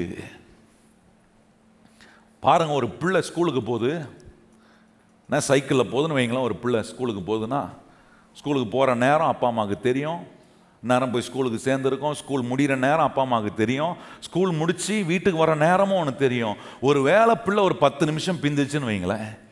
ஒரு அரை மணி நேரம் பிந்துச்சுன்னா வீட்டில் இருக்கிற அம்மாவுக்கு என்ன யோசனை வருது? ஐயோ ஐயோ என் பிள்ளை சைக்கிளில் போயிருக்கிறான். எந்த பைக் மோதிச்சோ தெரியலையே எங்கே விழுந்தானோ தெரியலையே கை உடஞ்சிச்சான்னு தெரில என்ன ஆச்சோ தெரில இந்த எண்ணம் தானே வருது? என்னைக்காவது அந்த தாயோ தகப்பனோ இன்னைக்கு ஒரு அரை மணி நேரம் பிந்திட்டான் பரவாயில்ல அங்கே கிரவுண்டில் விளையாடிட்டு இருப்பான் ஒன்றும் பிரச்சனை இல்லை பத்திரமா வருவான். இப்படி எண்ணம் வருதா? வர வைக்க விடுறானா பிசாசு? ஏதாவது நடந்த உடனே அதை எப்படி கேபிட்டலைஸ் பண்ணி அதை பிற்போக்கான யோசனையாக நம்முடைய மனதுக்குள்ளே ஆக்கி நம்மளை வந்து எந்த அளவுக்கு அவிசுவாசப்பட வைக்க முடியுமோ அந்த அளவுக்கு ஆக்குறானே. நான் இது ஒரு உதாரணமாக சொல்கிறேன் இது உங்கள் பொருளாதாரத்தில் எடுத்து பாருங்கள் குடும்பத்தில் நடக்கிற உறவுல கொஞ்சம் கவனித்து பாருங்கள் இப்படிப்பட்ட பிற்போக்கான நிலையில யோசிக்க வச்சு சிலருக்குலாம் வீட்டில் அப்பா கொஞ்ச நேரம் லேட் ஆகிட்டாருன்னா என்ன ஆச்சோ தெரியலையோ ஏதாச்சோ தெரியலையோ அதுக்குள்ளே ஒரு பெரிய சீனை ஆக்கிடுவாங்க. பார்த்துருக்கீங்களா? அவங்களுக்கு ஃபோன் பண்ணி இவங்களுக்கு ஃபோன் பண்ணி எல்லாருக்கும் ஃபோன் பண்ணி அவர் அப்புறம் ஒரு பத்து நிமிஷம் கழிச்சு வீட்டுக்கு வந்து சேர்ந்துருப்பார். அதுக்குள்ளே அவருக்கு ஏகப்பட்ட பேருக்கு ஃபோன் பண்ணி எங்கே போயிட்ட? எங்கே போயிட்ட? என்ன பண்ணுற ஏது பண்ணுற எல்லாத்தையும் கேட்டுட்டு வீட்டுக்கு வரும்போது இந்த ஆளுக்கு எப்படி இருக்கும்? ஐயோ என் மனைவி முற்போக்கா ஏதோ செஞ்சிருக்கிறா. ஒரு நாள் ஓகே. இதுவே வாழ்நாள் முழுவதும் இருந்துச்சுன்னா எப்படி இருக்கும்? நல்லா இருக்காது பாருங்கள் அதை தான் யோபு சொல்கிறாரு நான் மிகவும் பயந்த காரியம் எனக்கு இப்போ யோபுக்கு நடந்ததெல்லாம் கத்த செஞ்சார் வச்சு செஞ்சாருப்பா ஆண்டவர் அப்படின்னு சொல்ல முடியுமா? அனுப்புனாரு தீயை அனுப்புனார். எங்கேருந்து அனுப்புனார்? மேலேருந்து புஷ்ஷுன்னு அனுப்புனார் ஒரு தீயை. அப்படியே பத்தி எரிஞ்சிச்சு எல்லாம் சுண்ணாம்பாயிருச்சு. அப்படியே சாம்பல் ஆயிடுச்சுன்னு சொல்லலாமா? ஆண்டவர் தான் பண்ணிட்டான்னு சொல்லலாமா? அப்படின்னா முதல்ல அரெஸ்ட் பண்ண வேண்டிய ஆள் யார்? ஆண்டவர் தான் இன்னைக்கு நிறைய பேர் அப்படிதான் சொல்றாங்க. ஏதாவது நடந்தா ஆண்டவர் இப்படி பண்ணிட்டாரு ஆண்டவர் என்னை கைவிட்டார் ஆண்டவனை தண்டிச்சிட்டார். நான் கேட்குறேன் அதுதான் அவர் வேலையை? உட்காந்து உங்களை எப்படி தண்டிக்கலான்ட்டு உட்காந்து பிளான் பண்ணுறாரா இவன் இப்படி போவான் இவனுக்கு இப்படி ஒரு உத கொடுக்கணும் அப்படின்னு உட்காந்து அவர் பிளான் பண்ணுறாரா கிடையாதுங்க. கற்றுக் கொடுக்குறவர். பக்கத்தில் நம்முடைய ஆண்டவர் யாரு? கற்றுக் கொடுப்பார். போகாதப்பா. இப்போ இறக்கத்தின் காலத்தில் இருக்கிறோம் பாருங்க. அதனால் மறுபடியும் மறுபடியும் சொல்லுவார். அவர் சொல்லிக்கிட்டே இருப்பார். அவர் சொல்கிறத கேட்காம போய் நான் முற்றம் பாருங்க. அதனால் அடிபட்டு வரோம் பாருங்க. அப்படிதான் ஆகுது இன்னைக்கு இருக்கிற நிலைகள். நல்ல கவனிங் கத்துடைய பிள்ளைகளை. தேவனை முட்டாள்தனமா வாயை திறந்து ஃபூலிஷா யோசிக்காம தேவன் இதை பண்ணிட்டாருன்னு சொல்லாதீங்க. ஒரு நாளும் தேவன் தீமையை நமக்கு செய்யவே மாட்டார். கையை உயர்த்தி சொல்லுங்க என் ஆண்டவர் ஒரு நாளும் இதெல்லாம் தான் கத்தர் நல்லவரில் சொல்லி கொடுக்க போகிறோம் வந்து கேளுங்க. மிக ஆசீர்வாதமாக இருக்கும். எடுத்தோம் கவுத்தோன்னு வந்ததுக்கு வாய்க்கு வந்ததுக்கெல்லாம் இஷ்டம் போல. ரோமர் எட்டாம் அதிகம் ரெண்டாம் வருஷம் சொல்லியிருக்கு பாருங்க. கிறிஸ்துவின் ஜீவனின் ஆவியின் பிரமாணம் ஒன்று இருக்கு. இன்னொரு பிரமாணம் வாழ செய்து அது என்னன்னா மரணம் பாவம் மரணம் என்கிற பிரமாணம். இந்த பாவம் மரணம் என்கிற பிரமாணம் எதனால வேலை செய்து? பயத்தினால அவிசுவாசத்தினால. கிறிஸ்துவின் ஜீவனின் ஆவியின் பிரமாணம் சொல்லியிருக்கு பாருங்க. அது எதனால வேலை செய்யுது? ஏசு கிறிஸ்துவின் மேல் நான் வைக்கிற விசுவாசத்தினால வேலை செய்கிறதின் விளைவு. இப்போ எதன் விளைவில் நான் என்னுடைய வாழ்க்கையில பெற்றுக்கொள்றேன்?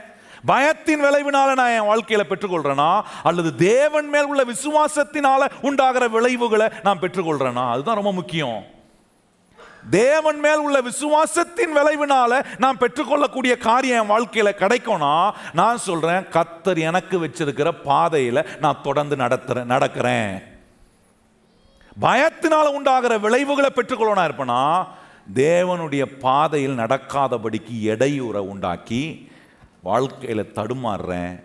தேவன் வச்சிருக்கிற செழிப்பான இடத்துக்கு நல்லது ஒரு வாழ்க்கையை வாழ கத்தர் ஏற்படுத்தி வைத்திருக்கிற நல்ல வாழ்க்கையின் ஜீவியத்தை வாழ்வதுக்கு பயமும் அவிசுவாசமும் என்ன அதுக்கு புறம்பாக்குது.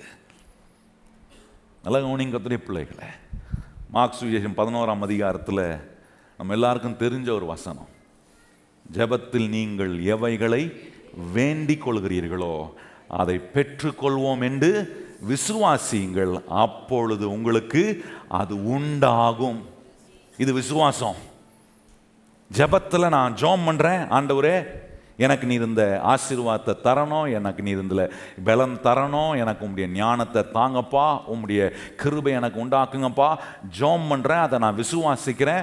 வேதம் சொல்லுது ஜெபத்தில் நீங்கள் எவைகளை வேண்டிக் கொள்கிறீர்களோ அதை பெற்றுக்கொள்வோம் என்று விசுவாசிங்கள் அப்பொழுது அது உங்களுக்கு இதே வசனத்தை பயத்துக்கும் சொல்லலாம் தெரியுமா? ஜெபத்தில் நீங்கள் எவைகளை பயந்து வேண்டிக் கொள்கிறீர்களோ? சிலர் ஜெபம் பயத்தினால பண்ணுவாங்க தெரியுமா? ஐயோ இப்படி ஆயிடுமோ தெரில ஆண்டவரே அப்படி ஆயிடுமோ தெரில இப்படி ஆயிடுமான்னு பயமா இருக்கு ஆண்டவரே அப்படின்னு வேதம் சொல்லுது. நீங்க எதை பயப்படுறீங்களோ அதனுடைய விளைவு கண்டிப்பாக வரும்.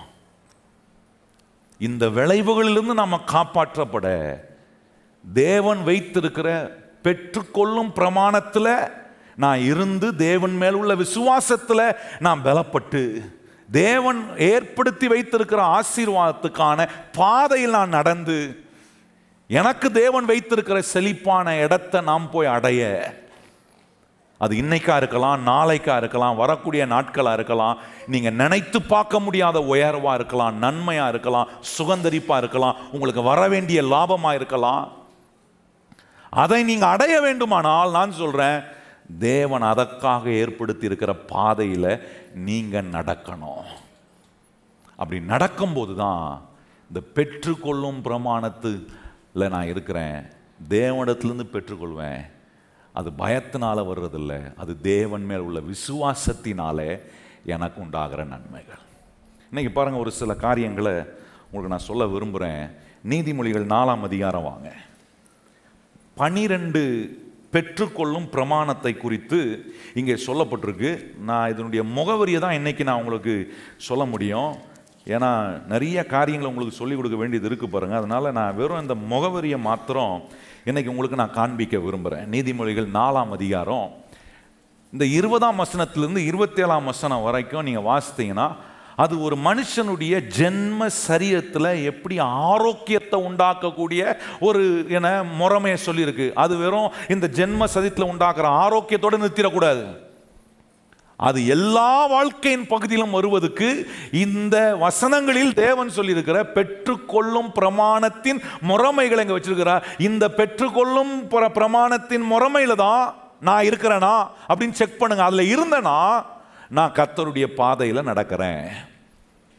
நான் கத்தருடைய பாதையில் நடப்பேனா? கண்டிப்பாக செழிப்பான இடத்துல கத்தர் என்னை கொண்டு போய் விடுவார். எத்தனை பேருக்கு நான் சொல்கிறது புரியுது உங்களுக்கு? ஆமே இப்போ வாசிப்போம். ஃபஸ்ட்டு முதல்ல வாசித்துருவோம் வசனத்தை. அதுக்கப்புறம் ஒவ்வொரு காரியத்தை உங்களுக்கு நான் காண்பிக்கிறேன். இருபதாம் வசனத்துல வாசிப்போமா? நீதிமொழிகள் நாலாம் அதிகாரம். இருபதாம் வசனத்திலிருந்து இருபத்தி ஏழாம் வசனம் வரைக்கும் நம்ம வாசிப்போம். வாசிப்போம். என் மகனே என் வார்த்தைகளை கவனி. என் வசனங்களுக்கு உன் செவியை சாய். அவைகள் உன் கண்ணை விட்டு பிரியாதிருப்பதாக. அவைகள் உன் இருதயத்துக்குள்ளே காத்துக்கொள். அவைகளை கண்டுபிடிக்கிறவர்களுக்கு அவைகள் ஜீவனும் அவர்களுடைய எல்- உடலுக்கெல்லாம் ஆரோக்கியமாம். எல்லா காவலோடு உன் இருதயத்தை காத்துக்கொள்.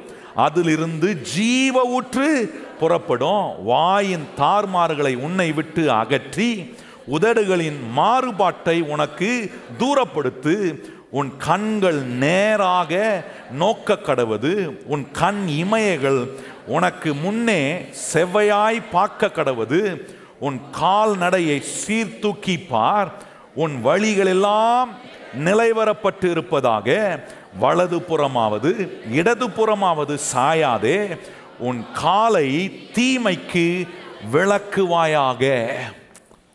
இந்த வசனங்களிலிருந்து ஆண்டவர் காட்டுகிற பனிரெண்டு பெற்றுக்கொள்ளும் பிரமாணங்கள். இது வேலை செய்யணும்னா நான் சொல்கிறேன் உங்கள் பாதை அற்புதமான பாதை. அந்த பாதையில் நீங்கள் டவுட்டே தேவையில்லை இது கொண்டு போய் என்ன மனா இதில் செழிப்பான இடத்துல விடுமா? கண்டிப்பாக விட்டுரும். அந்த பாதை இந்த பெற்றுக்கொள்ளும் பிரமாணத்தில் வேலை செய்வீங்கன்னா அதில் எத்தனை தடைகள் வரட்டும் எத்தனை சவால்கள் வரட்டும் ஒன்றுத்துலேயும் கத்தர் உங்களை கைவிடவே மாட்டார். முதல் என்ன அங்கே பாருங்க இருபதாம் வசனம் அங்கே சொல்லியிருக்கு என் மகனே என் வார்த்தைகளை கவனி. முதல் பெற்றுக்கொள்ளும் பிரமாணம் என்ன? ஆண்டவர் சொல்றாரு என் வார்த்தை என்ன பண்ணு? தேவனுடைய வார்த்தையை கவனிக்காம வாழ்க்கையில் எதுவுமே பெற்றுக்கொள்ள முடியாது. ஏன் பெற்றுக்கொள்ள முடியாதுன்னா தேவனுடைய வார்த்தை தான் எனக்கு என்ன கொடுக்க போகுதுன்னே சொல்ல போகுது. அப்போ தேவனுடைய வார்த்தை தான் எனக்கு என்ன கொடுக்க போகுதுன்னே சொல்ல போகுதுன்னா அந்த வார்த்தையை நான் கவனிக்கணும். கவனிக்கும் போது தான் விசுவாசமே வரும். விசுவாசம் வந்தால் தான் தேவன் எனக்கு கொடுக்குறவராக மாறுறாரு. நல்லா கவனிச்சு பாருங்க. விசுவாசம் எப்படி வருது? விசுவாசம் கேள்வினால் வருகிறது. எதை கேட்கறதுனால? தேவனுடைய வார்த்தையை கவனமா கேட்கறதுனால ஒன்று வரும். என்ன வரும்? விசுவாசம் வரும். பக்கத்தில் பார்த்து சொல்லுங்க. தேவனுடைய வார்த்தையை கவனமா கேட்கும் போது என்ன வரும்? அந்த விசுவாசம் வந்துருச்சுன்னா கண்டிப்பா கிடைக்க வேண்டியதெல்லாம் கிடைக்கும். ஞானம் வரும் நிதானம் வரும் சகிப்புத்தன்மை வரும் சவால்களை மேற்கொள்கிற தைரியம் வரும். எல்லாம் வருங்க. ரொம்ப கவ நல்லா கவனித்து பாருங்கள் கத்தருடைய வார்த்தையை கவனமாக கவனிக்கணும். கவனமாக கத்துடைய வார்த்தையை கவனிக்கணும். ஏன்னா அந்த வார்த்தை தான் தேவன் மேல் உள்ள விசுவாசத்தை அந்த விசுவாசம்தான் வாழ்க்கையில் தேவன் என்னென்னலாம் பிறப்பிக்கணுமோ அதை கொடுத்து நமக்குள்ள அதை பிறப்பிக்கிறாரு. இந்த வார்த்தை தான் நமக்கு தெரியப்படுத்துது எல்லாவற்றையும். நல்லா கவனிச்சு பாருங்க கத்துடைய பிள்ளைகளை. விசுவாசம் வார்த்தைனால தான் வரும். பக்கத்தில் பார்த்து சொல்லுங்கள் விசுவாசம் தேவனுடைய வார்த்தையை கவனமாக கவனிக்கிறதுனால தான் வரும் பக்கத்தில் மறுபடியும் சொல்லுங்க விசுவாசம் தேவனுடைய வார்த்தையை கவனமா கேட்கறதுனால. சொல்லுங்க கவனமா? விசுவாசம் அனுபவத்தினால வரும்னு சொல்லலை. அப்படி சொல்லிருந்துச்சுன்னு வைங்களேன் இன்னைக்கு உலகத்தில் அனுபவசாலிக்கா பஞ்சம்? எவ்வளோ அனுபவசாலி இருக்கிறாங்க. அப்போ எல்லாருமே இன்றைக்கி உலகத்தில் இருக்கிறவங்களாம் என்னவா இருக்கணும்? விசுவாசத்தில் சாம்பியனாக இருந்திருக்கணும். ஆனால் அப்படி இல்லையே. விசுவாசம் அனுபவத்தினால வரும்னு சொல்லலை வேத வசனம். விசுவாசம் தேவனுடைய வார்த்தையை கவனமாக கேட்கறதுனால வரும். அனுபவம் பொறுமையை கொடுக்கும் பொறுமை பரீட்சையை கொடுக்கும் அதெல்லாம் ரோம ரஞ்சா அதிகாரத்தில் சொல்கிற அதெல்லாம் இருக்குது ஆனால் விசுவாசம் அனுபவத்தினால வரும்னு நின்று நின்றக்கூடாது. விசுவாசம் நீங்கள் தேவனுடைய வார்த்தை எந்த அளவுக்கு கவனமாக கேட்குறீங்க? இங்க கத்துடைய சமூகத்துக்கு வரீங்க உட்கார்ந்து பிரசங்கம் கேட்குறீங்க கேட்குற நேரத்தில் எந்த அளவுக்கு நான் கவனமாக கேட்குறேன் அதுதான் எனக்கு விசுவாசத்தை உண்டாக்க போது அந்த விசுவாசம் தான் தேவனத்திலிருந்து என்னை பெற்றுக்கொள்ளக்கூடிய நிலைக்கு என்னை மாற்றுகிறது ஆகவே நான் என்னுடைய எல்லா கவனத்தையும் தேவனில் என்னெல்லாம் பிறப்பிக்கணும்னு விரும்புகிறாரோ அதுக்கு நேராக கவனமாக கேட்குறேன் எனக்கு ஞாபகம் இருக்குது நாங்கள் சிறு பிள்ளைகளாக இருந்தபோது ஏன்னா அந்த நாட்கள்லாம் கவனிச்சிங்கன்னா மெரினா பீச்சில் சீரணி அரங்கன்னு ஒன்று இருந்துச்சு தெரியுமா? எத்தனை பேருக்கு தெரியும்? இருந்தது. இந்த காலத்துக்கு இருக்கிற பிள்ளைங்களுக்கு எதாவது தெரிய போகுது. அந்த காலத்தில் வந்து அது ரொம்ப ஃபேமஸான இடம். நாங்கள்லாம் சின்ன பையனாக இருக்கும்போது எப்போடா அங்கே ஏதாவது ஒரு மீட்டிங் வைப்பாங்களான்னு ஏங்குவோம். ஏன் தெரியுமா? பீச்சுக்கு போனால் என்ன பண்ணலான்னு உங்களுக்கு தான் தெரியுமே. என்ன? முறுக்கு விற்கிறவன் வருவான் சுண்டல் கொடுக்குறவன் வருவான். என்னென்னலாம் சாப்பிடலாம். என்ன ஜாலியாக இருக்கலாம்? அப்போ நாங்கள் இந்த மாதிரி வெளியிலேருந்து வெளிநாட்டு பிரசங்கியாரெலாம் வந்தாங்கன்னா அங்கே என்ன பண்ணுவாங்க? இந்த மாதிரி சுவிசேஷ கூட்டம் குரூசேட்லாம் வைப்பாங்க. அப்போ எல்லா சபைகளும் வந்து பங்கு பெறும்படி கூப்பிடுவாங்க அழைப்பாங்க. அப்போ எல்லாரும் எல்லா சபையிலேருந்தும் போவோம் பாருங்கள் இப்போ போகும்போது எனக்கு ஞாபகம் இருக்குது நாங்கள் போகும்போதே எங்கள் வீட்டில் என்ன பண்ணுவாங்கன்னா பசங்க பாருங்கள் நாங்கள் துரு துருன்னு தானே இருப்போம். ஒரு இடத்துல கட்டி வைக்க முடியுமா? வீட்டிலே கட்டி வைக்க முடியல. பீச்சில் கொண்டு போய் விட்டால் எங்கெங்கே கட்டி வைக்கிறது? அங்கே பாட்டு மண்ணை பார்த்தோன்னா மண்ணுக்கு நேராக போவோம் தண்ணிக்கு நேராக போவோம் தண்ணி பின்னாடி. தண்ணினா கடலில் இருக்கிற தண்ணிக்கு நேராக போகும். அதெல்லாம் பார்த்தோன்னா அதெல்லாம் யோசித்தாங்க வீட்டில் இது கட்டுப்படுத்த முடியாது. கட்டுப்படுத்த ஒரே வழி போகும்போதே நல்ல தின்பண்டம்லாம் வாங்கிட்டு முறுக்கு சிப்ஸு எல்லாத்தையும் வாங்கிட்டு ஒரு மூட்டை கட்டிட்டு வருவாங்க. நாங்கள் போனோன்னா அங்கே எல்லாம் ஒரு அஞ்சாறு குடும்பமாக உட்காருவோம். போதகர் குடும்பங்கள் எல்லாம் உட்காருவோம். உட்கார்ந்த உடனே எல்லாம் போதகக்கூடிய பிள்ளைங்கள்லாம் நாங்கள் உட்காருவோம். உட்கார்ந்த உடனே எல்லாரும் எங்களுக்கு தூக்கி ஸ்நாக்ஸை கொடுத்துருவாங்க. அந்த ஸ்நாக்ஸை கொடுத்த உடனே எங்களுக்கு முன்னாடி இருக்கிற மண்ணெல்லாம் குழியாக்கி அப்படி ஒரு மேடு மாதிரி ஆக்கி எல்லாம் விளாடி பயங்கர என்ஜாயிங்களாக என்ஜாயபிளாக இருப்போம். சாப்பிட்டுட்டு அது போகாதுன்னு பக்கத்தில் சுண்டலோ சுண்டல்னு வாங்க அவனை வாயான்னு கூப்பிட்டு கொஞ்சம் சுண்டலை வாங்கி சாப்பிட்டு என்ன முறுக்க சாப்பிட்டு எல்லாம் என்ஜாய் பண்ணோம் பாருங்கள் அதெல்லாம் என்ஜாய் பண்ணிட்டு மீட்டிங்லாம் முடிச்சுட்டு போகும்போது எங்கள் வீட்டில் கேட்பாங்க இன்றைக்கி போனோமே மீட்டிங்க்கு இந்த பிரசங்க என்ன சொன்னார்? சொல்லு அப்படின்வாங்க நம்ம அப்படியே திரு திருன்னு முழிக்கிறது. என்ன சொன்னாரா? எத்தனை முறுக்கு சாப்பிட்டேன்னு சொன்னால் நான் சொல்லியிருப்பேன். எவ்வளோ சொன்ன சாப்பிட்றேன்னு கேட்டால் சொல்லி ஏன்னா அதை ரொம்ப கவனமாக செஞ்சேனே. எதை கவனமாக செய்யல? அங்கே பிரசங்கித்ததை கவனமாக கேட்கல. சர்ச்சைக்கு வந்திருக்கிறோம். என்ன இங்கே உட்காந்து மண்ணெல்லாம் மூளைலாம் என்ன இதெல்லாம் இதெல்லாம் கட்ட முடியாது. ஆனால் நொறுத்தினி சாப்பிட்டுக்கிறீங்களா? உட்காந்து அப்படியே நைஸாக அப்படி கேட்குறது சவுண்டு வராமல் பிச்சு. என்ன கண்ணு முன்னாடி தான் செய்ய மாட்டீங்க. கொஞ்சம் பின்னாடிலாம் இருக்கிறீங்க பாருங்கள் என்ன பண்ணுறீங்கன்னே தெரியாது. கத்தர் தான் அறிவார் நீங்கள் என்ன பண்ணுறீங்கன்னு இங்கே வந்திருக்கிறது வசனத்தை கவனமாக கேட்குறதுக்கு கையை உயர்த்தி சொல்லுங்கள் நான் இங்கே வர்றது கத்தருடைய வசனத்தை கவனமாக கவனமாக கேட்கணும். கேட்டால் பிரயோஜனம் வரும். கேட்கலனா வந்தும் பிரயோஜனம் இல்லை.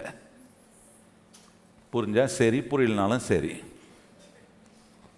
வர்றது எதுக்காக? கர்த்தர் என்கிட்ட பேசுகிறாரு அவர் பேசுகிறத நான் எப்படி கேட்க போகிறேன் கவனமாக சொல்லுங்கள் வயத்தந்து நான் ஒவ்வொரு முறையும் கர்த்தருடைய ஆலயத்துக்கு வரும்போது கர்த்தர் பேசுகிறத கவனமாக கேட்குறேன் கவனமாக கேட்டிங்கன்னா வர வேண்டியதெல்லாம் கைக்கு வரும். நடக்க வேண்டியதெல்லாம் கைக்கூடி வரும். அற்புதம் நடக்கும். காரியங்கள் சித்தி பெறும். அப்படி கவனமாக கேட்குறவனை தான் வசனம் சொல்லுது. அவன் செய்வதெல்லாம் வாய்க்க கத்தர் காரியங்கள் நடப்பிப்பார். ரெண்டாவது பாருங்கள் அங்கே சொல்கிறாரு முதல் பெற்றுக்கொள்ளும் பிரமாணத்தில் இருந்த முதல் காரியம் இருக்கான்னு செக் பண்ணுங்க. கவனமாக நான் வசனத்தை கேட்குறேன்னா ரெண்டாவது சொல்றாரு என் வசனங்களுக்கு உன் செவியை செவியை சாயினா? சில சொல்லுவாங்க ஆ கேட்டுட்டு தாங்கிறேன் சொல்கிறப்பா கேட்டிருக்கீங்களா? சொல்லு சொல்லு கேட்டுன்னு தான் இருக்கிறேன். அப்படி இல்லை செவிய சாயினா என்ன சொல்கிறாரு இணங்குறேன் இணங்கி அதை ஏற்றுக்கொள்கிறேன் இந்த வார்த்தை தான் நிஜம். கவனமாக கவனித்த வார்த்தையின் மூலமாக நிறைய விஷயம் புரிஞ்சுக்கிட்டேன். நான் நிறைய விஷயங்களை கத்தருடைய வார்த்தையை ஏற்றுக்கொள்ளாமல் இணங்காமல் நான் இணங்காம இருந்திருக்கிறேன் ஆண்டவரே. ஆனா இப்போ நான் கொஞ்சம் காதை கொடுத்து கேட்டவனை இணங்குறேன். அதை ஏற்றுக்கொள்றேன். Yes I accept I submit அதுதான் எனக்கு உன் காதை உன் செவிய சாயினா என்ன சொல்றார்? இப்போ நான் இணங்குறேன். இப்போ தேவனுடைய வசனத்தை கேட்கறதுக்கு நான் இணங்கும் போது நான் சொல்றேன் காரியம்லாம் எசைந்து வரும் அற்புதங்கள் நடக்கும். ஏன்னா காதை நான் கொடுத்து இணங்கி நான் கேட்கும்போது இப்போ ஒன்று நடக்குது பெற்றுக்கொள்ளும் பிரமாணத்தில். அந்த இணங்குறதுன்றது நான் கீழ்ப்படுகிறேன் ஆண்டவரே நீங்கள் சொல்கிறது தான் நிஜம். நான் அப்படியே கீழ்ப்படுகிறேன் ஆண்டவரே. அதான் இணங்குறது.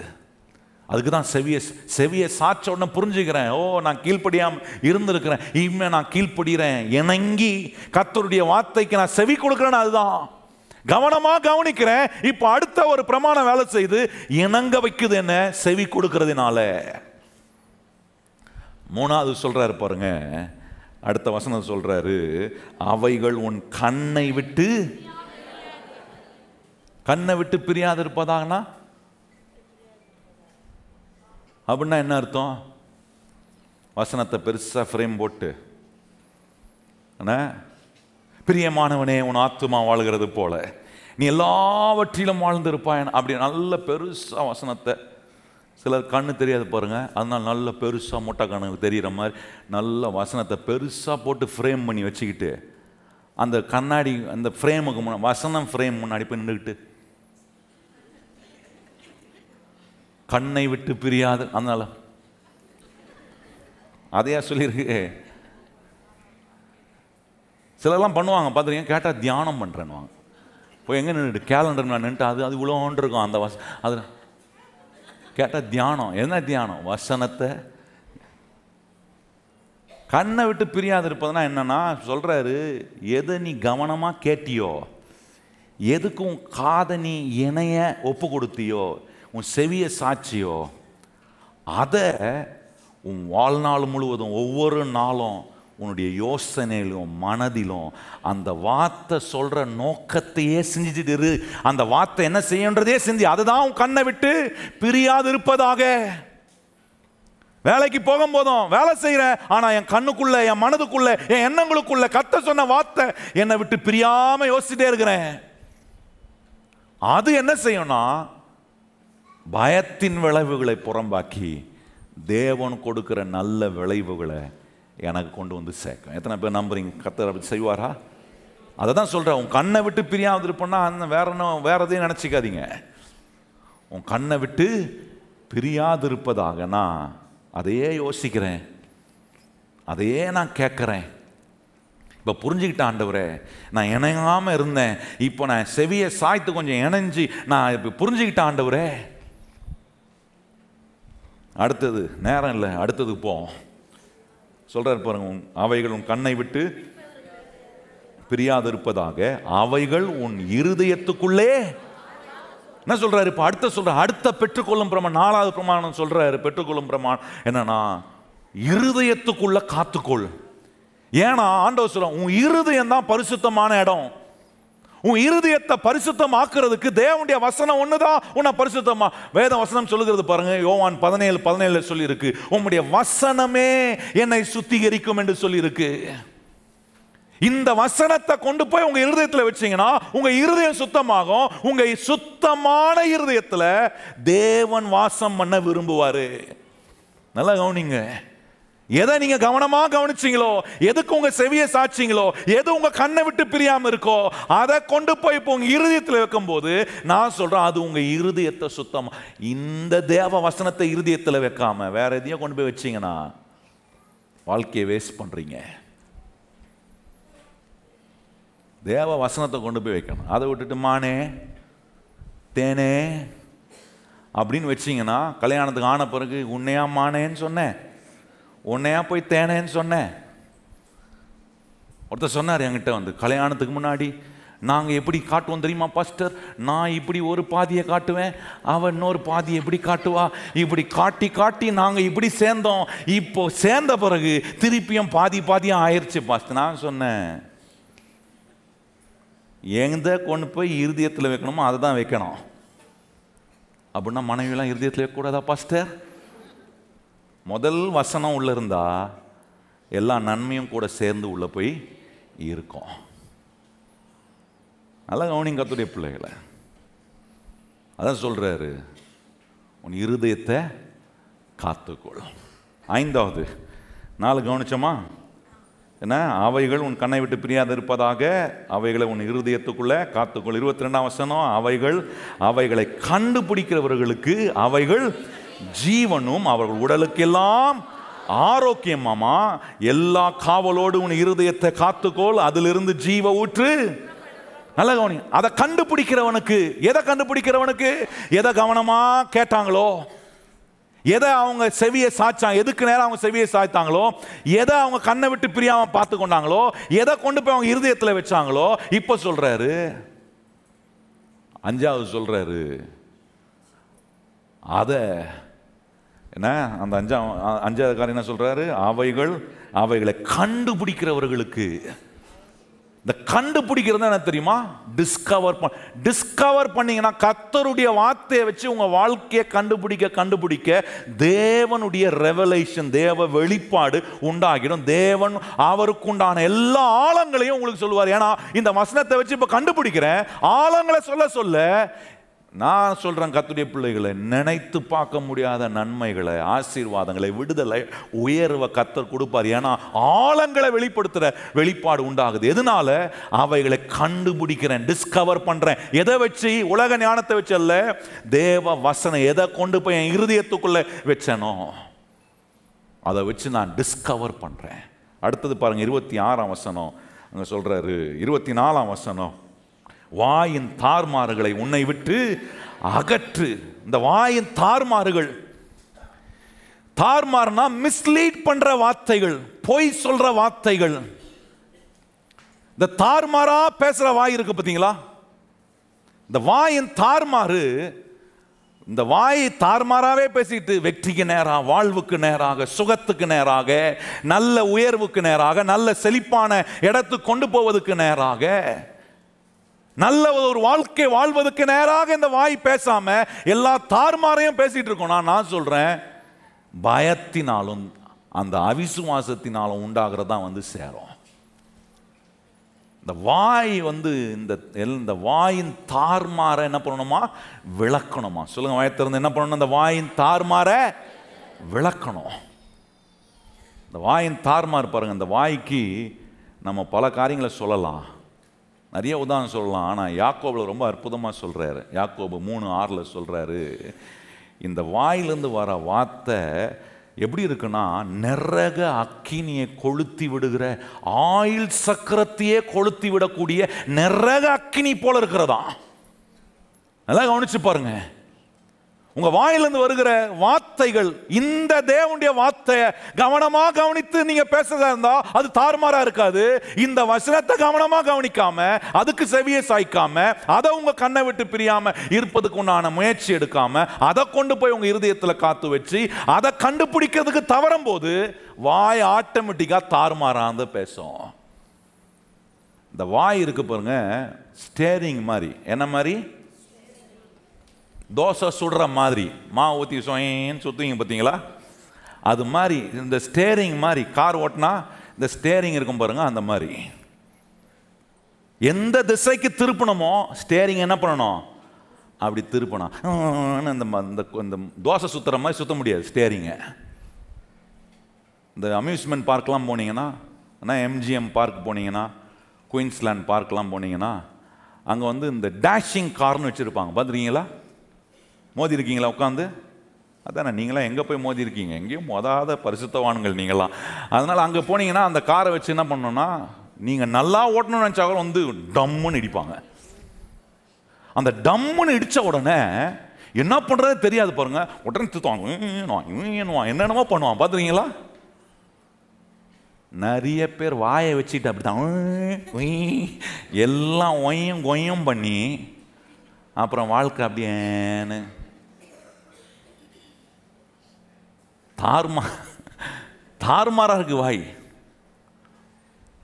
என்ன சுத்து சுத்துறோம் அந்த வாயை வச்சு?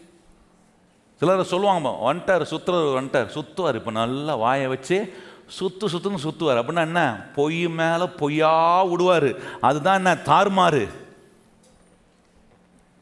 நல்லா கவனிங்க கத்துடைய பிள்ளைகளை.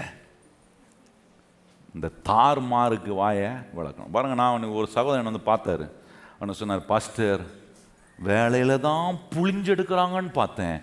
வீட்டுக்கு வந்தாலும் புளிஞ்சு எடுக்கிறாங்க எங்க போனாலும் புளிஞ்சு எடுக்கிறாங்க அந்த புளிஞ்சு எடுக்கிற அளவுக்கு நன்மை வரமாட்டுதே பாஸ்டர்னர் நான் சொன்ன உங்கள் வாயை நீங்கள் புளிகிற வரைக்கும் எந்த நன்மையும் வராது.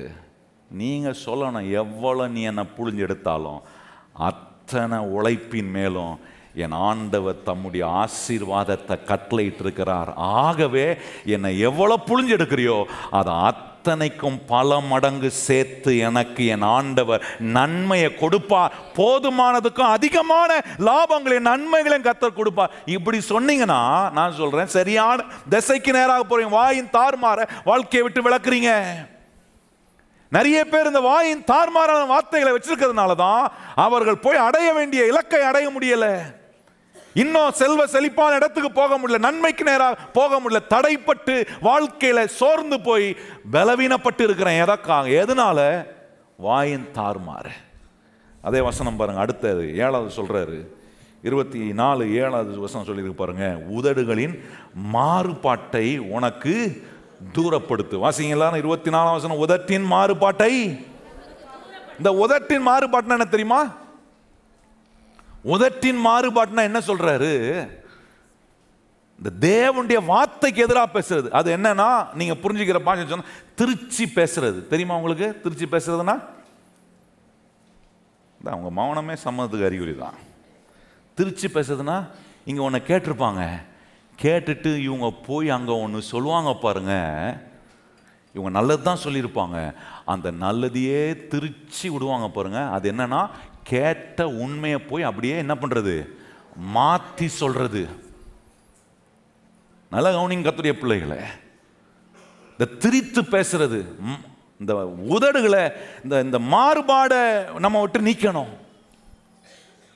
இந்த திரித்து பேசுகிற அனுபவங்களை நம்ம வாழ்க்கையை விட்டு அகற்றணும். அதை அகற்றலைனா இந்த பெற்றுக்கொள்ளும் இந்த பிரமாணத்தினால வருகிற ஆசீர்வாதம் வராது. அது பயத்தை நிறைய கொண்டு வந்துடும் பாருங்கள் பனிரெண்டு பேர் வேவு பார்க்க போனான் எங்கே? காணானுக்குள்ள. ரிப்போர்ட் எடுத்துகிட்டு வரான். எத்தனை நாள் கழித்து நாற்பது நாள் உள்ளே இருந்து எல்லாத்தையும் பார்த்து தூக்கிட்டு வெளியே வரும்போது அது இந்த பத்து பேர் என்ன சொன்னான் தெரியுமா? நல்ல தேசம்தான். எல்லாம் நல்லது தான் கத்த சொன்னதெல்லாம் அங்கே இருந்துச்சு. ஆனால் நம்ம போக மாட்டோன்ற துச்செய்தியை சொன்னான். அதான் திருச்சி பேசுகிறது திருச்சி பேசுறதுன்னு இன்னைக்கு ஒரு டெஃபினேஷன் கொடுக்குறோம் பாருங்க. எதெல்லாம் கத்த நல்லதுன்னு சொன்னாரோ அதெல்லாம் முடியாது நடக்காது கிடைக்காது நமக்கு வராதுன்னு சொல்கிறோம் பாருங்க அதான் திருச்சி பேசுறது. அப்படி திருச்சி பேசினதுனால பத்து தலைமுறைகள் வனாந்திரத்தில் விழுந்து மாண்டு போனார்கள். காலேபம் யோசுவாவுடைய சந்ததி மாத்திரம்தான். இந்த திருச்சி பேசாத சந்ததி மாத்திரம் தான் எதுக்குள்ளே போனாங்க? கானானுக்குள்ள போனாங்க. நல்லா கவனிங்க கத்துடைய பிள்ளைகளே. அதெல்லாம் நம்ம வாழ்க்கையை விட்டு இந்த திருச்சி பேசுறதெல்லாம் நம்முடைய வாழ்க்கையை விட்டு நாம் அகற்றணும். இருபத்தி ஐந்தாம் வசனம் பாருங்க சொல்லியிருக்கு. உன் கண்கள் நேராய் நோக்க கடவுது உன் கண் இமைகள் உனக்கு முன்னே செவையாய் பார்க்க கண் என்ன பண்ணணும்? சொல்லுங்க என்ன சொல்லியிருக்கு வசனம்? கண்ணு? சில அவன் கண்ணெலாம் நேராக பார்க்காது. பார்த்துருக்கீங்களா? எங்கே போனாலும் அவன் கண்ணு நேராக பா பேசாம அவன் கண்ணை அப்படியே வச்சிருக்கணும் ஆண்டவர்.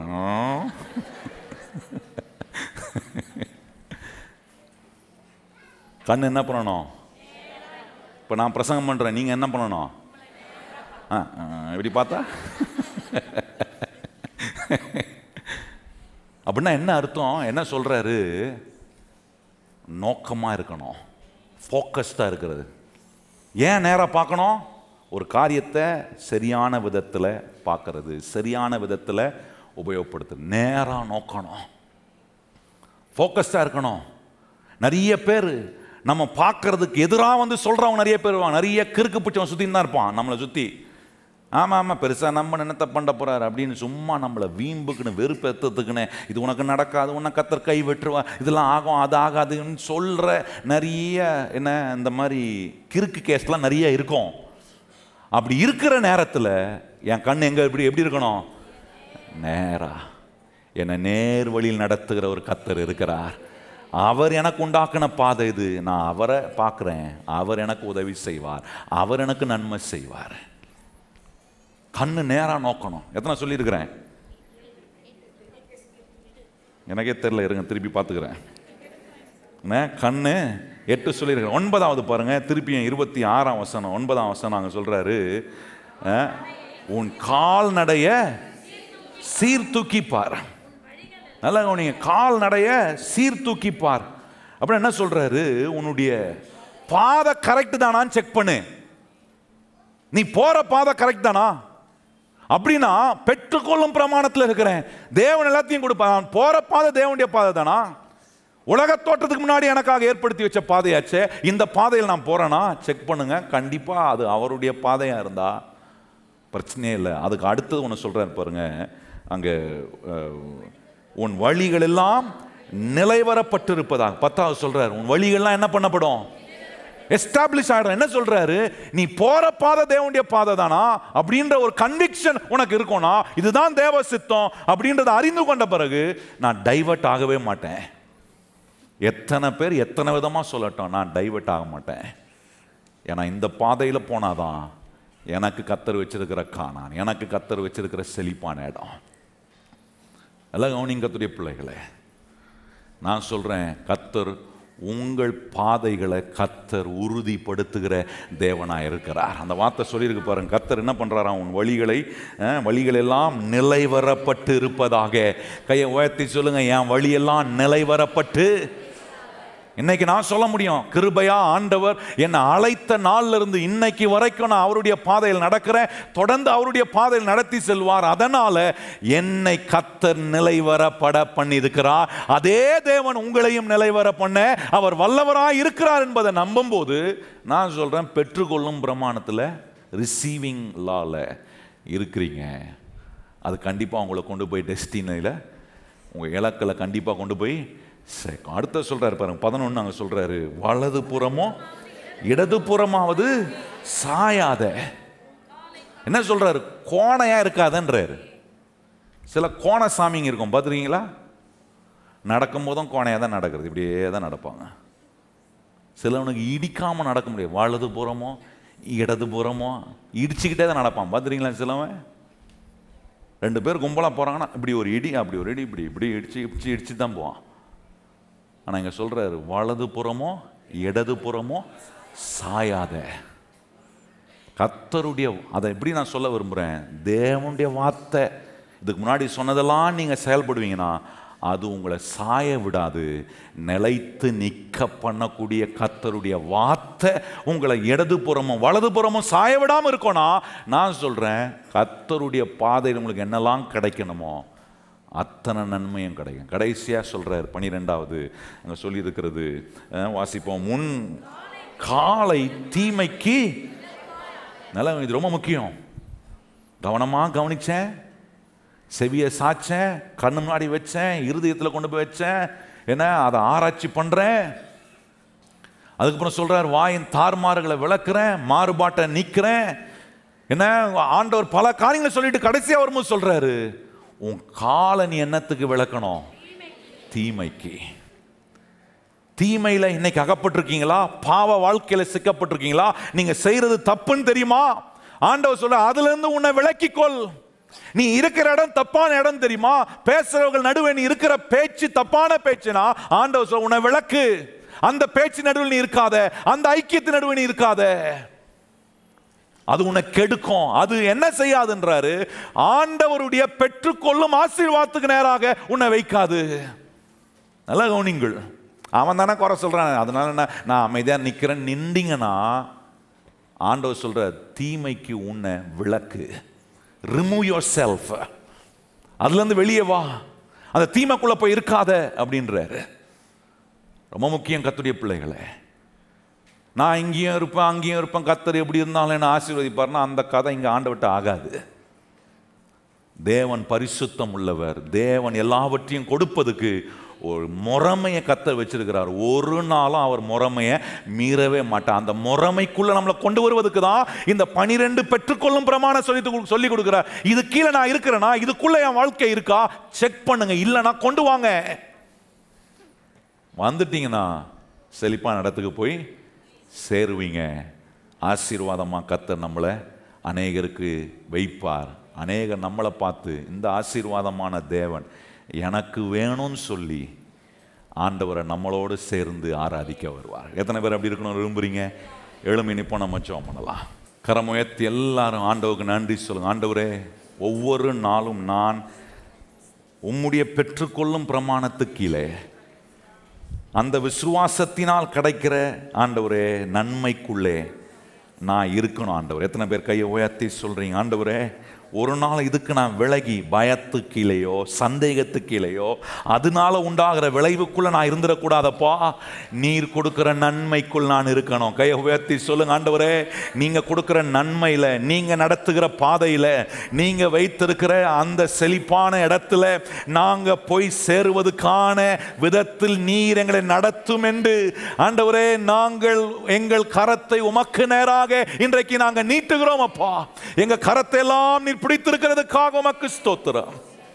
அற்புதமாய் நடத்தும் கேட்ட இந்த சத்தியம் உம்முடைய பிள்ளைகளுக்குள்ள ஆழமான ஆண்டவரை விதத்தில் கிரியை செய்யட்டும் கிரியை செய்கிறது. அவருடைய வாழ்க்கையில் வெளியரங்கமாகட்டும். அப்படிப்பட்ட தேவனுடைய செய்கைகளாய் உம்முடைய பிள்ளைகளுடைய கிரியைகள் இருக்க உம்முடைய பிள்ளைகளை நீர் ஆசீர்வதிப்பீராக. கேட்ட ஒவ்வொரு வார்த்தையும் பரிசுத்தாவியானவர் எங்களுக்குள்ள மறுபடியும் மறுபடியும் இதை சிந்தித்து செயல்பட எங்களுக்கு உதவி செய்யும். உடைய பிள்ளைகள் ஒவ்வொருவரையும் ஆசீர்வதியும்.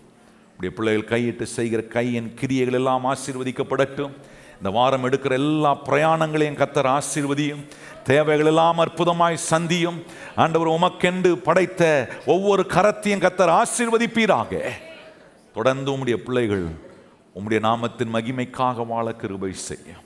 எல்லா கன மகிமை துதி உமக்கே தருகிறோம். ஏற்றுக்கொள்ளும் மகிமை அடையும். இயேசு கிறிஸ்துவின் அன்புள்ள நாமத்தில் வேண்டி ஜெபிக்கிறோம். எங்கள் பரிசுத்தம் உள்ள நல்ல பிதாவே.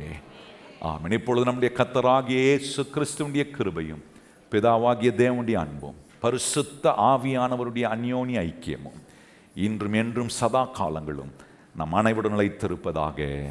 ஆமென். இணைந்து சொல்லுவோம். என் ஆத்துமாவே கத்தரை ஸ்தோத்திரி. என் முழு உள்ளமே பரிசுத்த நாமத்தை ஸ்தோத்திரி. என் ஆத்துமாவே கத்தரை ஸ்தோத்திரி. கத்த செய்த சகல உபகாரங்களையும் மறவாதே. அமேன்